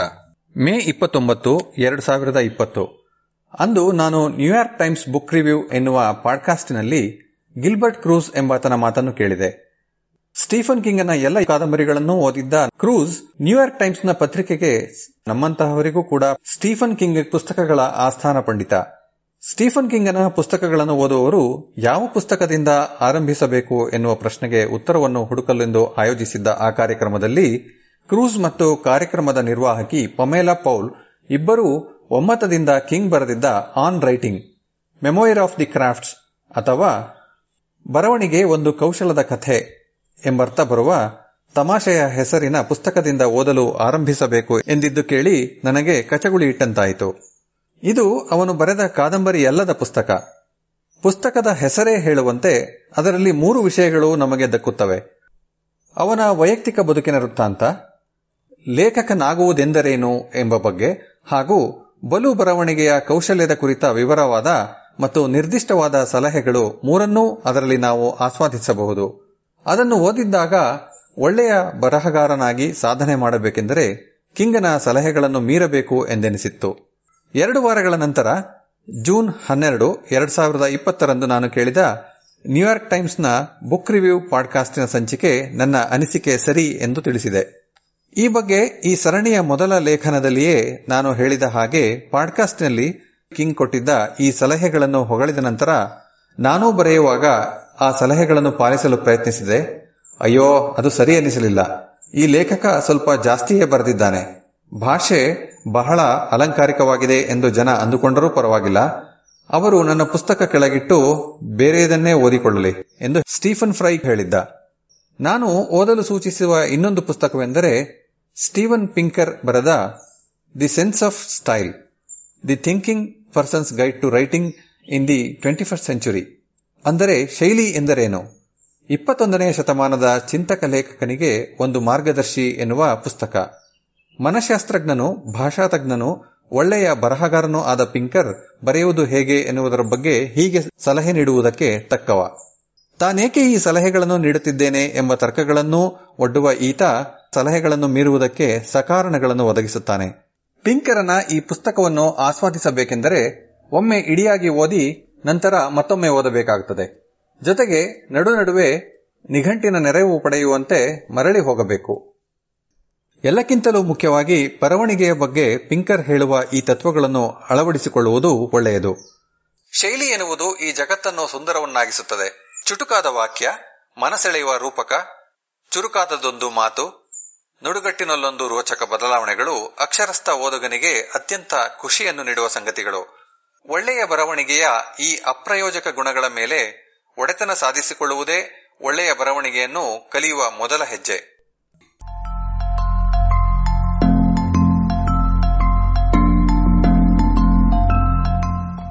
ಇಟಲಿಯ ಬಹುಭಾಷಾ ವಿಧ ಉಂಬರ್ಟೋ ಇಕೋ ಕೂಡ how to write a thesis thesis ಬರೆಯುವುದು ಹೇಗೆ ಎನ್ನುವ ಪುಸ್ತಕ ಬರೆದಿದ್ದಾನೆ ಎಂದು ನನ್ನ ಗೆಳೆಯನೊಬ್ಬ ಹೇಳಿದ ಮಾತನ್ನು ನನಗೆ ನಂಬಲಾಗಲೇ ಇಲ್ಲ. Eco the name of the rose ಎನ್ನುವ ಮರೆಯಲಾಗದಂತಹ ತತ್ವಶಾಸ್ತ್ರೀಯವಾದ ಕಾದಂಬರಿಯನ್ನು ಬರೆದವ. ನಾನು ಓದಿದ ಮಾರ್ಗದರ್ಶಿಗಳಲ್ಲಿ ಅತ್ಯುತ್ತಮವಾದ ಅಂಕಗಳನ್ನು ಇದಕ್ಕೆ ನೀಡಲೇಬೇಕು. ಇಕೋ, ಇನ್ನು ಹಳೆಯ ಕಾಲದ ಕಾರ್ಡುಗಳಲ್ಲಿ ಉಲ್ಲೇಖಗಳನ್ನು ಪಟ್ಟಿ ಮಾಡಿಕೊಳ್ಳುವ ಕೈಬರಹಗಳು ಹಾಗೂ ಗ್ರಂಥಾಲಯದಿಂದ ಪುಸ್ತಕಗಳನ್ನು ಹೊತ್ತೊಯ್ಯುವ ಹಳೆಯ ಕಾಲದ ಮಾನವಿಕ ಶಾಸ್ತ್ರದ ವಿದ್ಯಾರ್ಥಿಗಳಿಗೆ ಬರೆದ ಸಲಹೆಗಳು ಇವು ಎಂದು ಮೊದಲ ನೋಟಕ್ಕೆ ಅನ್ನಿಸಬಹುದು. ಆದರೆ ಇಂಟರ್ನೆಟ್ ವೆಬ್ ಆಫ್ ಸೈನ್ಸ್ ಮತ್ತು ಗೂಗಲ್ ಸ್ಕಾಲರ್ಗಳಂತಹ ಮಾಹಿತಿ ಹೆಕ್ಕುವ ಸಾಧನಗಳು ಬಳಸುವ ಇಂದಿನ ಯುಗದ ಪ್ರಕೃತಿ ವಿಜ್ಞಾನಿಗಳು ಇದನ್ನು ಓದಬೇಕು ಎನ್ನುವುದು ನನ್ನ ಸಲಹೆ. ಥೀಸಿಸ್ ಬರೆಯುವುದು ಹೇಗೆ ಎನ್ನುವುದಕ್ಕೆ ಮಾರ್ಗದರ್ಶನ ಮಾಡುವ ಸೋಗಿನಲ್ಲಿ ಉಂಬರ್ಟೋ ಇಕೋ ಸಂಶೋಧನೆಯನ್ನು ನಡೆಸುವುದು ಹೇಗೆ ಎಂದು ಸಲಹೆ ನೀಡಿದ್ದಾನೆ. ನನಗೆ ಇಷ್ಟವಾಗಿದ್ದು ಈ ಸೋಗು. ಉಂಬರ್ಟೋ ಇಕೋವಿಗೆ ಹಾಗೂ ಬಹುತೇಕ ಮಾನವಿಕ ಶಾಸ್ತ್ರದ ವಿದ್ಯಾರ್ಥಿಗಳಿಗೆ ಥೀಸಿಸ್ ಬರೆಯುವುದು ಎಂದರೆ ಸಂಶೋಧನೆ ಮಾಡುವುದು ಎಂದೇ ಅರ್ಥ ಎಂದು ನನಗೆ ಆನಂತರ ಅರ್ಥವಾಯಿತು. ಮಾನವಿಕ ಶಾಸ್ತ್ರದ ಈ ಮಾಟಗಾರಿಕೆಯನ್ನು ನಾವು ಪ್ರಕೃತಿ ವಿಜ್ಞಾನಕ್ಕೂ ತರಬಹುದೇ? ಈ ಬಗ್ಗೆ ನಾಳಿನ ಸಂಚಿಕೆಯಲ್ಲಿ ಚಿಂತಿಸೋಣ.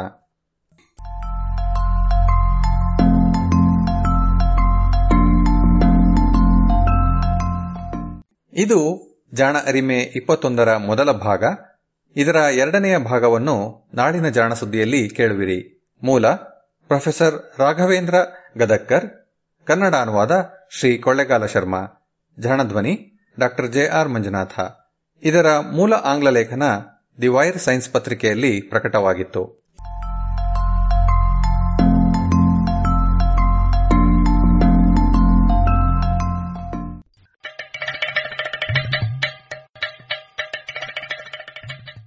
ಜಾಣ ಸುದ್ದಿಯ ಬಗ್ಗೆ ಸಲಹೆ, ಸಂದೇಹಗಳು ಇದ್ದಲ್ಲಿ ನೇರವಾಗಿ ಒಂಬತ್ತು, ಎಂಟು ಎಂಟು, ಆರು ಆರು, ನಾಲ್ಕು, ಸೊನ್ನೆ, ಮೂರು, ಎರಡು, ಎಂಟು ಈ ನಂಬರಿಗೆ ವಾಟ್ಸಪ್ ಮಾಡಿ ಇಲ್ಲವೇ ಕರೆ ಮಾಡಿ.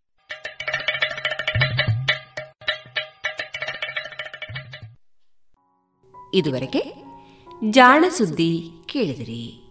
ಇನ್ನೀಗ ಭಾವಗೀತೆಗಳು ಪ್ರಸಾರವಾಗಲಿದೆ.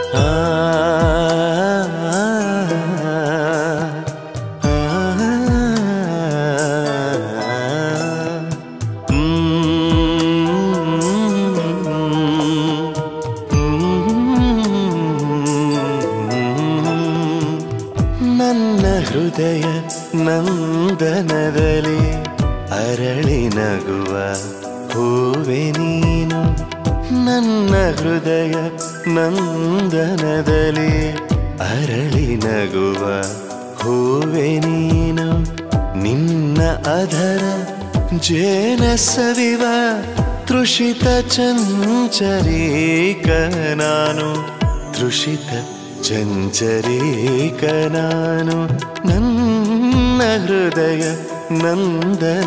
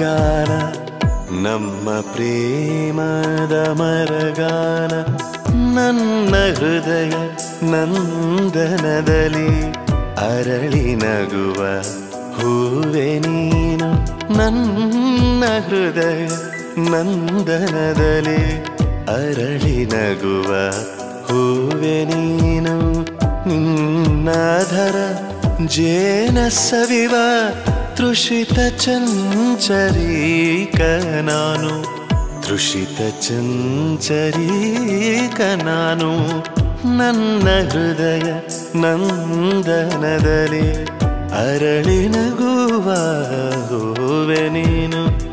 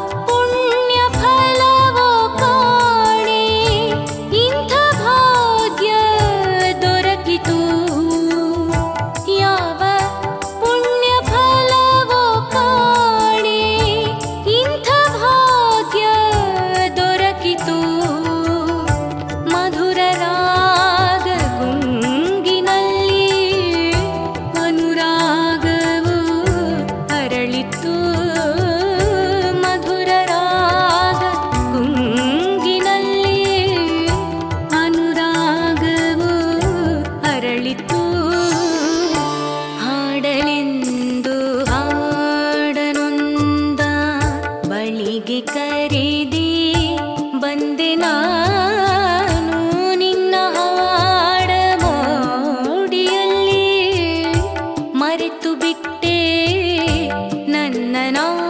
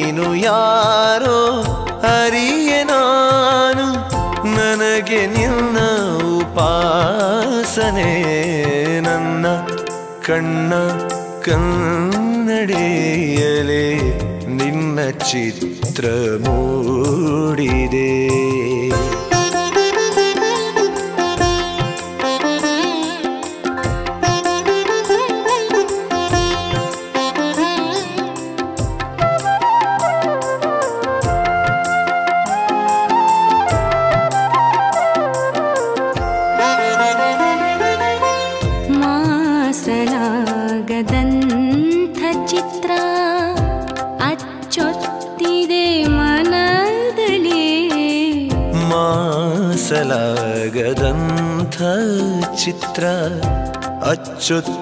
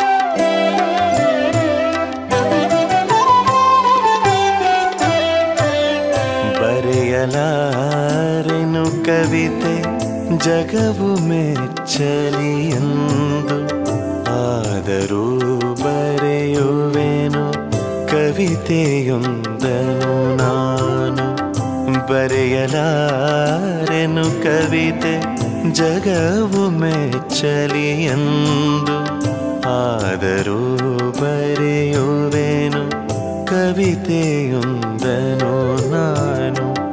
ಹೃದಯ ಸಂಪುಟದಲ್ಲಿ ಪ್ರೇಮ ಗೀತೆಯ ಸಾಲು.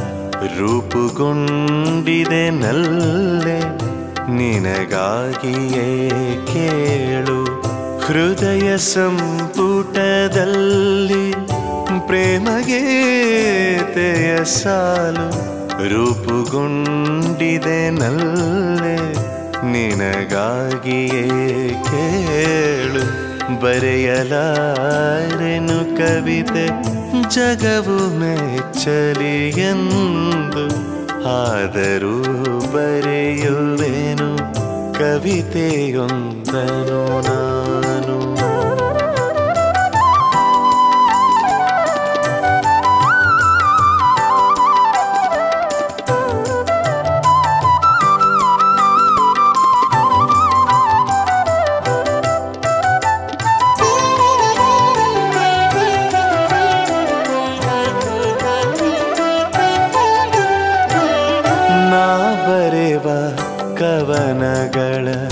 ಸಾಲು ಸಾಲುಗಳಲ್ಲಿ ನಿನ್ನ ಪ್ರೇಮದ ನುಡಿಗೆ ಮೈದುಂಬಿ ನಿಲ್ಲುವುದು ನಾ ಬರೆವ ಕವನಗಳ, ನಾ ಬರೆವ ಕವನಗಳ, ನಾ ಬರೆವ ಕವನಗಳ, ನಾ ಬರೆವ ಕವನಗಳ, ನಾ ಬರೆವ ಕವನಗಳ ಸಾಲು ಸಾಲುಗಳಲ್ಲಿ ನಿನ್ನ ಪ್ರೇಮದ ನುಡಿಯೇ ಮೈದುಂಬಿ ನಿಲ್ಲುವುದು. ಭಾವ ಬಿಂದುಗಳಲ್ಲಿ ನಿನ್ನದೇ ಬಿಸಿಯುಸಿರು ಅಚ್ಚು ಮೂಡಿಹುದಿಲ್ಲಿ ಎದೆಯ ವೀಣೆಯ ಮೀಟಿ ಭಾವ ಬಿಂದುಗಳಲ್ಲಿ ನಿನ್ನದೇ ಬಿಸಿಯುಸಿರು ಅಚ್ಚು ಮೂಡಿಹುದಿಲ್ಲಿ ಎದೆಯ ವೀಣೆಯ ಮೀಟಿ ಬರೆಯಲಾರೆನು ಕವಿತೆ, ಜಗವು ಮೆಚ್ಚಲಿ ಎಂದು ಆದರೂ ಬರೆಯುವೆನು. ಕವಿತೆಯೊಂದನು ನಾನು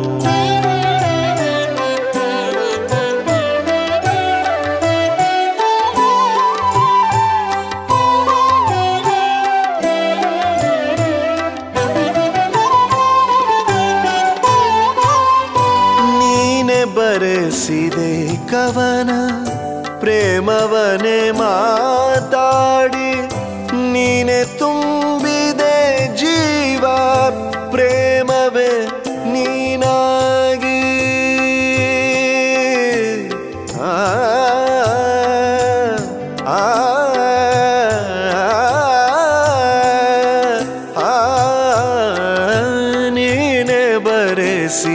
ಕವನ ಪ್ರೇಮವನೇ ಮಾತಾಡಿ, ನೀನೆ ತುಂಬಿದೆ ಜೀವ ಪ್ರೇಮವೇ ನೀನಾಗಿ ಮೆಚ್ಚಿ ಮೂಡಿದು ಕೋನಲ್ಲೆ ಕವನ ಕುಸುಮವಿದನ್ನು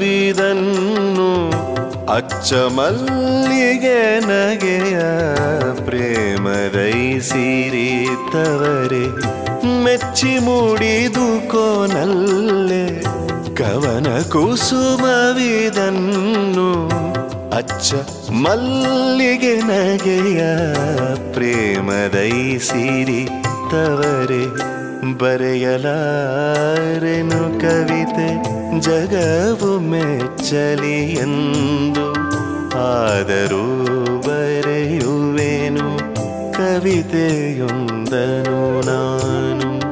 ಹೃದಯ ಸಂಪುಟದಲ್ಲಿ ಪ್ರೇಮ ಗೀತೆಯ ಸಾಲು ರೂಪುಗೊಂಡಿದೆ ನಲ್ಲೆ, ನಿನಗಾಗಿಯೇ ಕೇಳು. ಬರೆಯಲಾರೆನು ಕವಿತೆ, ಜಗವು ಮೆಚ್ಚಲಿ ಎಂದು. ಆದರೂ ಬರೆಯುವೆನು. ಕವಿತೆಯೊಂದನು ನಾನು.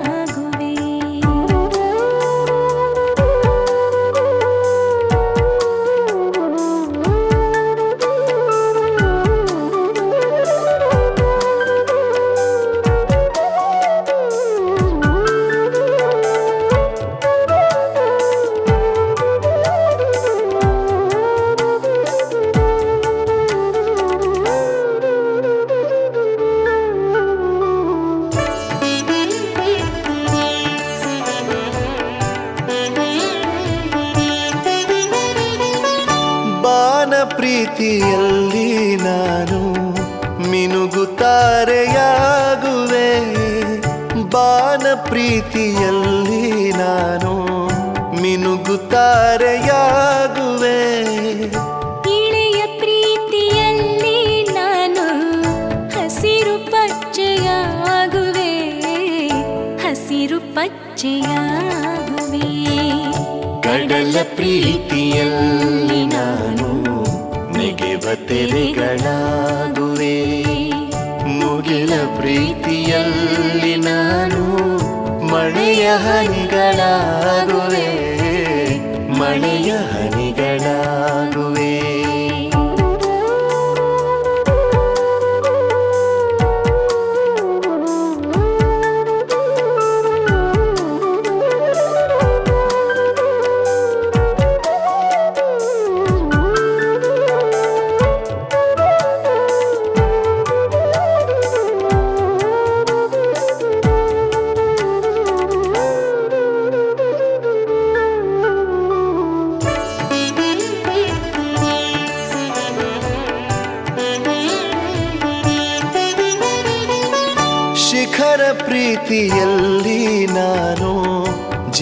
ಸ್ಫೂರ್ತಿಯಾಗುವೆ. ಶಿಖರ ಪ್ರೀತಿಯಲ್ಲಿ ನಾನು ಜೀವ ಸ್ಫೂರ್ತಿಯಾಗುವೆ ನದಿಯ ಪ್ರೀತಿಯಲ್ಲಿ ನಾನು ಮಧುರ ಗಾನವಾಗುವೆ. ಮಧುರ ಗಾನವಾಗುವೆ. ಕಡಲ ಪ್ರೀತಿಯಲ್ಲಿ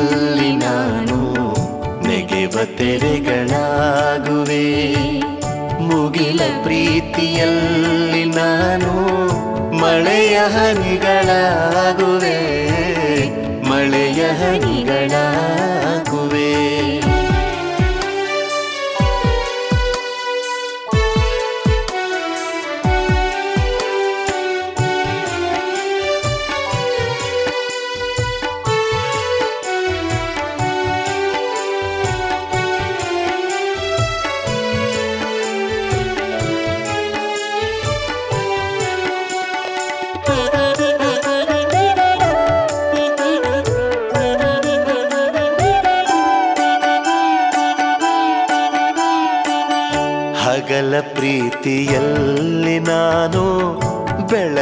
ಕಿರಣವಾಗುವೆ. ಇರುಳ ಪ್ರೀತಿಯಲ್ಲಿ ನಾನು ಕನಸ ಸೆರಗಾಸುವೆ ಹಗಲ ಪ್ರೀತಿಯಲ್ಲಿ ನಾನು ಬೆಳಕ ಕಿರಣವಾಗುವೆ. ಇರುಳ ಪ್ರೀತಿಯಲ್ಲಿ ನಾನು ಕನಸ ಸೆರಗಾಸುವೆ ಪ್ರೀತಿ ಬಸಿರಕು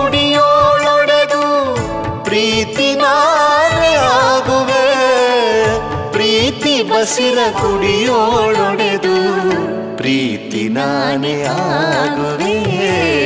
ಕಡಲ ಪ್ರೀತಿಯಲ್ಲಿ ನಾನು ನೆಗೆವ ತೆರೆಗಳಾಗುವೆ. ಮುಗಿಲ ಪ್ರೀತಿಯಲ್ಲಿ ನಾನು ಮಳೆಯ ಹನಿಗಳಾಗುವೆ. ಮಳೆಯ ಹನಿಗಳಾಗುವೆ.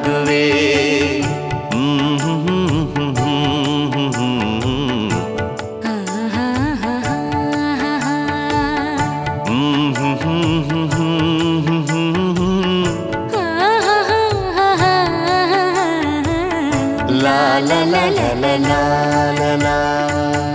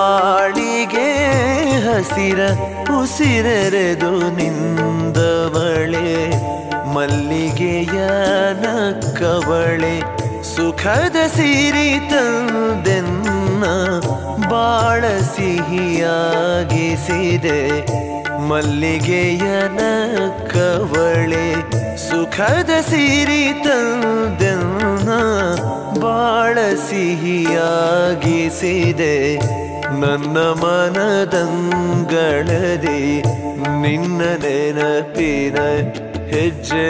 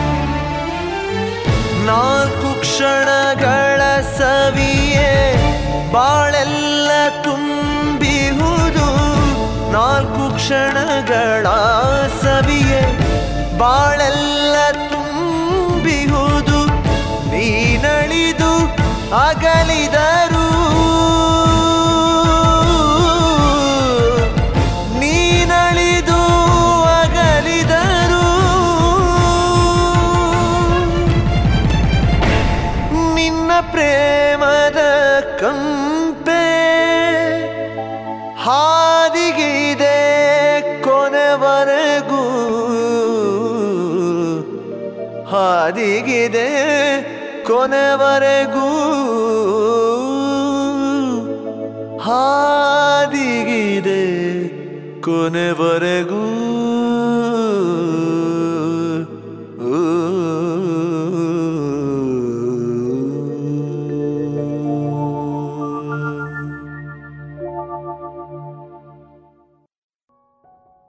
ಇದುವರೆಗೆ ಭಾವಗೀತೆಗಳನ್ನು ಕೇಳಿದರೆ.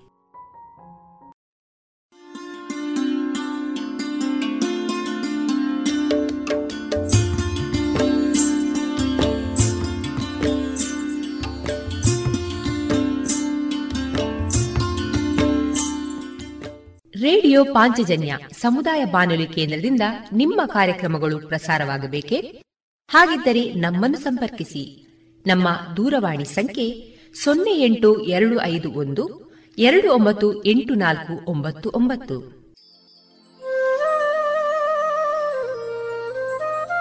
ಗಮನಿಸಿ ಕೇಳುಗರೆ, ನಮ್ಮ ಕಾರ್ಯಕ್ರಮಗಳನ್ನು ವೆಬ್ಸೈಟ್ ಮೂಲಕ ಕೂಡ ಆಲಿಸಬಹುದು. ನಮ್ಮ ವೆಬ್ಸೈಟ್ ವಿಳಾಸ W W W radio Panchajanya dot com.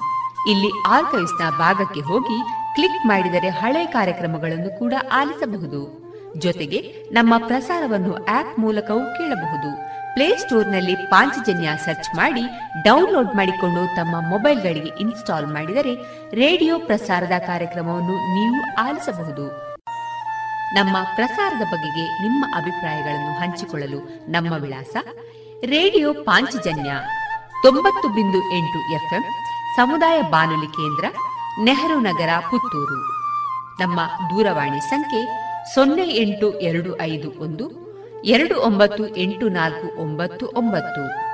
Email ವಿಳಾಸ radio Panchajanya at Gmail dot com ನಮ್ಮ ವಿಳಾಸ ಮತ್ತೊಮ್ಮೆ ರೇಡಿಯೋ ಪಾಂಚಜನ್ಯ ತೊಂಬತ್ತು ಬಿಂದು ಎಂಟು ಎಫ್ಎಂ ಸಮುದಾಯ ಬಾನುಲಿ ಕೇಂದ್ರ, ನೆಹರು ನಗರ, ಪುತ್ತೂರು. ನಮ್ಮ ದೂರವಾಣಿ ಸಂಖ್ಯೆ ಸೊನ್ನೆ ಎಂಟು ಎರಡು ಐದು ಒಂದು, ಎರಡು ಒಂಬತ್ತು ಎಂಟು ನಾಲ್ಕು ಒಂಬತ್ತು ಒಂಬತ್ತು. ಇಲ್ಲಿಗೆ ಈ ಹೊತ್ತಿನ ಪ್ರಸಾರ ಕಾರ್ಯಕ್ರಮವನ್ನ ಮುಕ್ತಾಯಗೊಳಿಸುತ್ತಿದ್ದೇವೆ. ಆತ್ಮೀಯ ಕೇಳುಗರಿಗೆಲ್ಲ ರೇಡಿಯೋ ಪಾಂಚಜನ್ಯದ ಬಳಗದ ಪರವಾಗಿ ನಾನು ತೇಜಸ್ವಿ ರಾಜೇಶ್ ಮಾಡುವ ಅನಂತ ವಂದನೆಗಳು.